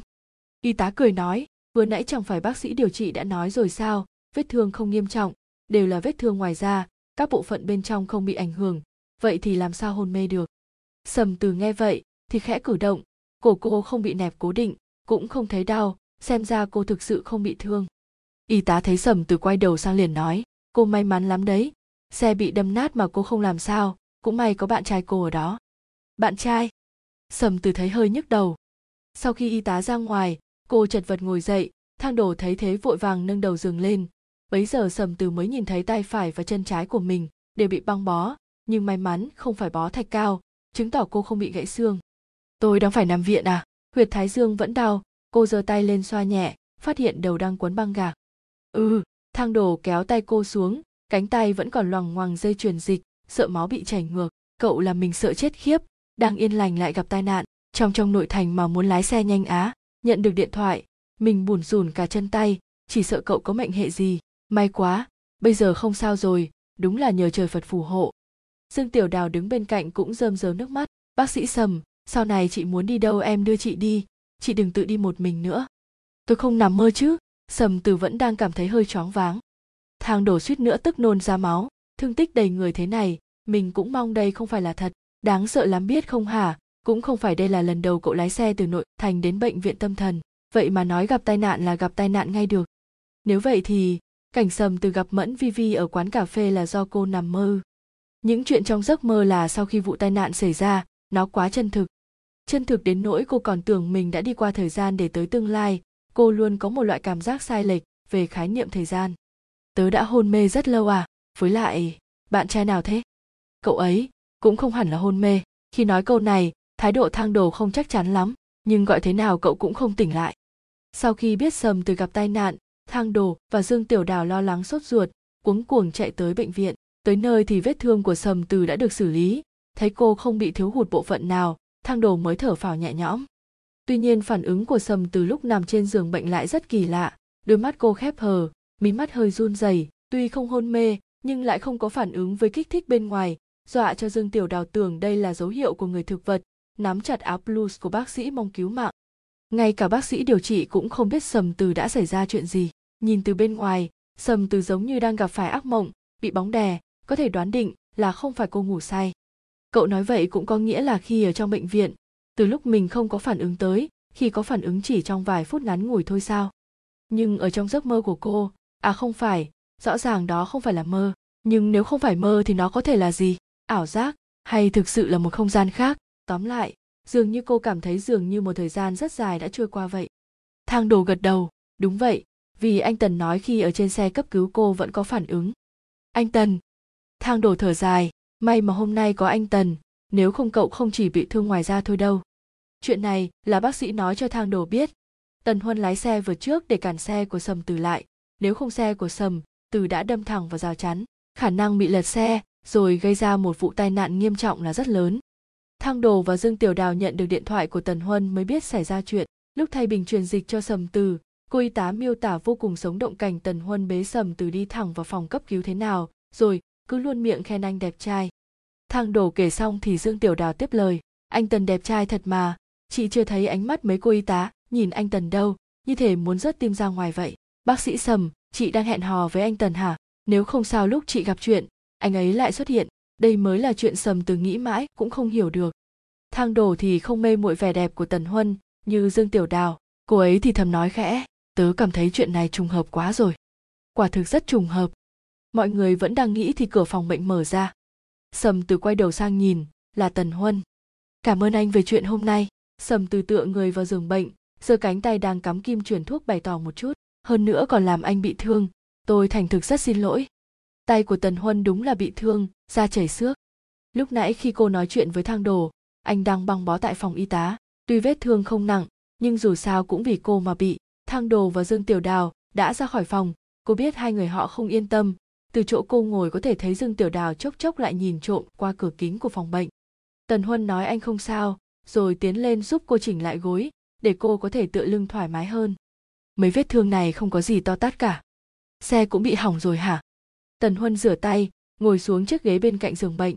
Vẫn ổn, hai chiếc xe đều được mang đi sửa rồi, cô đừng lo. Anh cầm lấy quả táo và con dao gọt hoa quả, hỏi thêm câu nữa. Bây giờ cô cảm thấy thế nào? Tôi ổn, sầm từ nhìn anh gọt vỏ táo từng chút từng chút một, không nhanh, không chậm. Anh đang theo dõi tôi à? Đây là lý do duy nhất sầm từ có thể giải thích cho sự xuất hiện đúng lúc của anh. Động tác của tần huân vẫn không ngừng lại, thậm chí nửa giây ngập ngừng cũng không có. Anh nói, nghe nói, cô đến bệnh viện tâm thần, nên tôi cũng muốn qua đó thăm mẫn vi vi. Nào ngờ khi đi được nửa đường thấy xe của cô, tôi cũng quay xe về theo. Nói tới đây, anh ngẩng đầu nhìn cô. Thế có tính là theo dõi không? Không tính là theo dõi nhưng cũng không thể coi là trùng hợp tình cờ. Song dù thế nào sầm từ cũng cảm thấy mình đã lấy bụng tiểu nhân để so lòng quân tử, dẫu sao người ta cũng đưa cô vào bệnh viện, và lại còn dùng xe mình chắn cho xe cô. Lúc lái xe cô bị làm sao vậy? Tần huân hỏi. Tôi. Sầm từ ngập ngừng thế theo anh, tôi là bị làm sao? Cô lái xe đánh võng trên đường, có rất nhiều xe khác khó chịu bấm còi, sau đó không hiểu sao xe cô lại định lao vào rào chắn đường. Lúc quay xe về anh chạy ngay phía sau cô sợ cô hiểu lầm nên không muốn vượt trước. Không ngờ cô rất kỳ lạ, lái xe loạn choạng đâm lung tung. Anh nhấn ga đuổi theo, bấm còi nhắc cô liên tục. Nhưng dường như cô không nghe thấy, giống như bị chúng tả vậy. Sầm từ nghe tuần huân kể lại, tuy giọng điệu anh thản nhiên, bình tĩnh, nhưng cô nghe thì thấy lạnh cả sống lưng. Thành phố nam là thành phố núi, không chỉ nhà cửa được xây dựa vào núi, mà đường xá dĩ nhiên cũng được làm men theo triển núi. Cô còn nhớ con đường ấy, phía dưới rào chắn chính là sườn núi, rất cao một khi xe của cô cứ lao thẳng ra như thế, hậu quả như nào khó có thể lường được. Nghĩ tới đây, thì cô lại nhìn tần huân. Lớp vỏ táo anh gọt rất mỏng và trong suốt, kéo dài không đứt đoạn. Anh dùng dao gọt hoa quả rất thành thạo, ngón tay lại đẹp vô cùng. Tuy quen biết chưa lâu, nhưng ấn tượng anh để lại trong cô luôn là một phong thái tử tốn thong thả, khiến cô nghĩ tới cây vân, tùng, trong vườn ở phòng khám, cũng ung dung thản nhiên hệt như thế. Không tưởng tượng được ra cảnh anh lái xe cản cô sầm từ ngẩn người. Sao thế? Tần huân đặt quả táo đã gọt sạch vỏ vào chiếc đĩa dùng một lần, ngước lên thì nhìn thấy nét mặt khác thường của cô. Sầm từ liếm môi, cảm thấy miệng đắng ngắt, cô suy nghĩ rồi hỏi anh, thang đồ nói vừa nãy tôi mất ý thức, nhưng khi nằm trên xe cấp cứu vẫn có phản ứng. Đúng vậy, lúc đó cô còn nói chuyện với tôi nữa. Tần huân cầm đĩa, bổ táo thành từng miếng nhỏ. Tôi? Nói gì với anh thế? Tần huân cắm tăm lên miếng táo, đưa tới gần miệng cô, cười nói cô nói là cô rất đau. Á? À, sầm từ ngạc nhiên nếu quả thực cô nói câu ấy trong khi chân tay mình vẫn còn lành lặn thì nghe không khác gì như đang làm nũng cả. Tần huân nhân cơ hội nhét một miếng táo vào miệng cô. Táo rất ngọt mọng nước cắn một cái rất đã khát. Khi vị ngọt của táo đi qua khoang miệng rồi trôi xuống cổ họng sầm từ cảm thấy dường như trái tim mình được lấp đầy. Nhưng cô không nhớ được những chuyện xảy ra sau tai nạn ư? Tần huân rất thông minh. Sầm từ á khẩu thấy vậy, tần huân mỉm cười, đút cho cô thêm mấy miếng táo. Cô có tính cảnh giác rất cao, điều này vừa có lợi vừa có hại. Lợi là cô có thể tự bảo vệ bản thân mình, hại là điều này khiến cô vô hình chung xa lánh với tất cả mọi người, nhất là với người đã cứu mạng cô, hơn nữa. Anh liếc nhìn cánh tay mình, lại còn làm cho người đó bị thương. Sầm từ bị chọc cười, khóe môi khẽ cong lên. Tần huân ngẩn ngơ nhìn cô trong giây lát, nhưng rất nhanh đã lấy lại bình tĩnh, tiếp tục đút táo cho cô đúng là tôi không nhớ được gì. Sầm từ nói thật. Cô không nhớ sau vụ tai nạn đó, mình được đưa đến bệnh viện thế nào, cũng không hề nhớ đã nói chuyện với tần huân lúc ở trên xe cứu thương, càng không nhớ được chuyện tần huân bế cô vào phòng cấp cứu. Nhưng những việc này là sự thật. Phía ngực áo sơ mi của tần huân bị ướt, có lẽ do anh đã rửa sạch vết máu bám vào, đó là vết máu trên trán của cô. Tần huân khẽ gật đầu. Hiện tượng này cũng thường gặp, sau tai nạn bất ngờ một số người sẽ xuất hiện tình trạng mất trí nhớ tạm thời đây được coi là cơ chế tự bảo vệ của bộ não, mà người ta thường hay nói tới. Thế còn lúc đang lái xe thì sao? Anh hỏi tiếp. Ban nãy được hỏi câu này, sầm từ ngập ngừng không muốn trả lời, nhưng hiện tại cô đã không còn muốn giấu giếm nữa. Cô nói, tôi đã nhìn thấy một người, trông quen lắm, nhưng có thể do tôi hoa mắt. Hơn nữa, lúc lái xe tôi nghe thấy một bài hát rất quái lạ, nhưng ngẫm lại thì chuyện này cũng dễ hiểu, có thể là do mạng bị lỗi. Tần huân mỉm cười, đưa miếng táo cho cô các bác sĩ tâm lý đều tự hỏi tự trả lời như vậy à? Sầm từ nói chẳng qua tôi không tin trên đời này có yêu ma quỷ quái thôi. Ngoại trừ yêu ma quỷ quái cũng không phải là không có cách giải thích khác. Ví dụ như tần huân ngước mắt nhìn cô trong khoảnh khắc ấy ánh mắt anh cất chứa điều gì đó tăm tối mơ hồ khiến sầm từ cảm thấy không hiểu nhưng cảm giác này nhanh chóng tan biến làm cô lầm tưởng mình đang chỉ bị hoa mắt. Bởi ngay sau đó tuần huân liền nở một nụ cười nhàn nhạt, nhạt cất giọng nói dịu dàng êm ái cô là bác sĩ tâm lý mà, sao lại hỏi tôi? Sầm từ cảm thấy như mình đã bị lừa vào trong điện thoại trên đầu giường rung lên, là cô ấy, một tin nhắn thoại. Sầm từ không vừa lấy điện thoại được, tần huân giúp cô, ấn mở tin nhắn thoại đưa lên tai cô, nhưng phòng bệnh yên tĩnh, giọng của thăng đồ trong tin nhắn lại quá to, nên nội dung tin nhắn vang lên rõ ràng trong căn phòng chỉ có hai người. Tần huân thanh toán xong viện phí cho cậu rồi. Sầm từ, cậu nói thật với tôi đi, hai người đang hẹn hò có phải không? Nửa đêm trạm tiểu giã đang ngủ say thì bừng tỉnh. Trong phòng rất lạnh, rèm cửa dày che kín khung cửa sổ bỗng dưng khẽ khàng đung đưa. Trạm tiểu giã chở người xuống giường, đến gần cửa sổ vén rèm, cửa sổ đang mở, gió đang thổi vù vù vào phòng. Trạm tiểu giã nhớ rất rõ trước khi đi ngủ đã đóng cửa sổ rồi mà. Cậu ta vươn tay đóng cửa sổ. Nhưng đúng lúc kéo cánh cửa vào, cậu trông thấy trên tấm kính thình lình xuất hiện một bóng đen. Chạm tiểu dã giật này mình, cứng đờ người. Bóng đen kia cứ như thể được dính lên kính cửa sổ đằng sau là màn đêm đen kịt, nhưng cái bóng ấy có vẻ còn đen hơn cả đêm tối, bởi đường nét của cái bóng hiện ra rất rõ. Là một bóng người. Trạm tiểu dã chôn chân đứng im trước cửa sổ. Phòng ngủ của trạm tiểu dã lắp cửa khung gỗ, lồng kính mờ. Cửa không hoàn toàn bằng gỗ là bởi cha mẹ trạm tiểu dã muốn giám sát không cho cậu ta thức đêm. Vì thế ngay lúc này, chút ánh sáng từ phòng khách chiếu vào khiến cái bóng đó nổi bật, rõ ràng in trên lớp cửa phòng bằng kính mờ. Cũng là vì trạm tiểu dã kéo rèm ra làm cho chiếc bóng hắt lên cửa sổ nó chưa đi vào và vẫn cách chạm tiểu dã một cánh cửa, tựa như bóng đen trên cửa kính đang chăm chú nhìn tất cả mọi thứ trong phòng ngủ. Chạm tiểu dã không dám quay đầu lại, đờ đẫn nhìn chằm chằm bóng người trên cửa sổ, mồ hôi lạnh túa ra sau lưng, đầu óc quay cuồng. Hóa ra khi sợ hãi đến tột cùng, con người không thể hét thành tiếng, cũng không thể nhấc chân để chạy đi. Đột nhiên, cái bóng chuyển động. Chạm tiểu dã như được ai mở chốt, chân mềm nhũn ngã quỵ xuống đất, tấm rèm trượt khỏi tay cậu ta lặng lẽ che lại cửa sổ. Không kịp suy nghĩ, bản năng của cơ thể được kích hoạt, chạm tiểu dã quay phát người lại, lưng tựa sát vào tường, chân chối nhìn cửa phòng ngủ. Bóng người kia rõ ràng đang đi qua đi lại, nhưng chỉ đi đi lại lại quanh quẩn ngoài cửa phòng ngủ của cậu. Người kia đi rất chậm, từng bước từng bước, dường như chạm tiểu dã còn nghe được cả tiếng giày ma sát với nền nhà. Chạm tiểu dã sợ đến nỗi hai hàm răng va lập cập vào nhau, mồ hôi lạnh chảy ròng ròng trên trán, lông tơ khắp người dựng đứng hết lên cậu ta nuốt nước miếng, liên tục tự nhủ với bản thân, không sao không sao, nó không vào được, bác sĩ sầm đã dặn, chỉ cần mặc kệ nó nó sẽ không làm hại mình. Cậu ta nhắm chặt mắt, mấy giây sau lại mở mắt ra. Lần này, cậu lại càng hoảng sợ hơn. Bóng người kia lại bất động. Y hệt như ban nãy đứng ngoài cửa phòng. Chỉ có điều, tay của cái bóng kia đặt lên chốt cửa.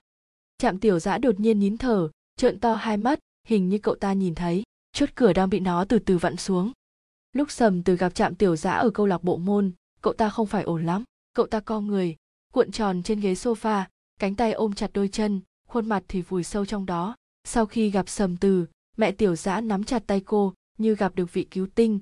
Bà nói với giọng rất khẩn thiết, phải làm sao đây, bác sĩ sầm? Thằng bé tiểu giã cứ như bị điên rồi ấy.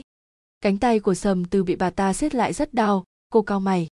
Bấy giờ mẹ tiểu giã mới nhận ra mình siết quá mạnh, vội vàng buông tay ra xin lỗi bác sĩ sầm, tôi có nghe nói cô gặp tai nạn giao thông, nếu không phải vì tiểu dã bị như này.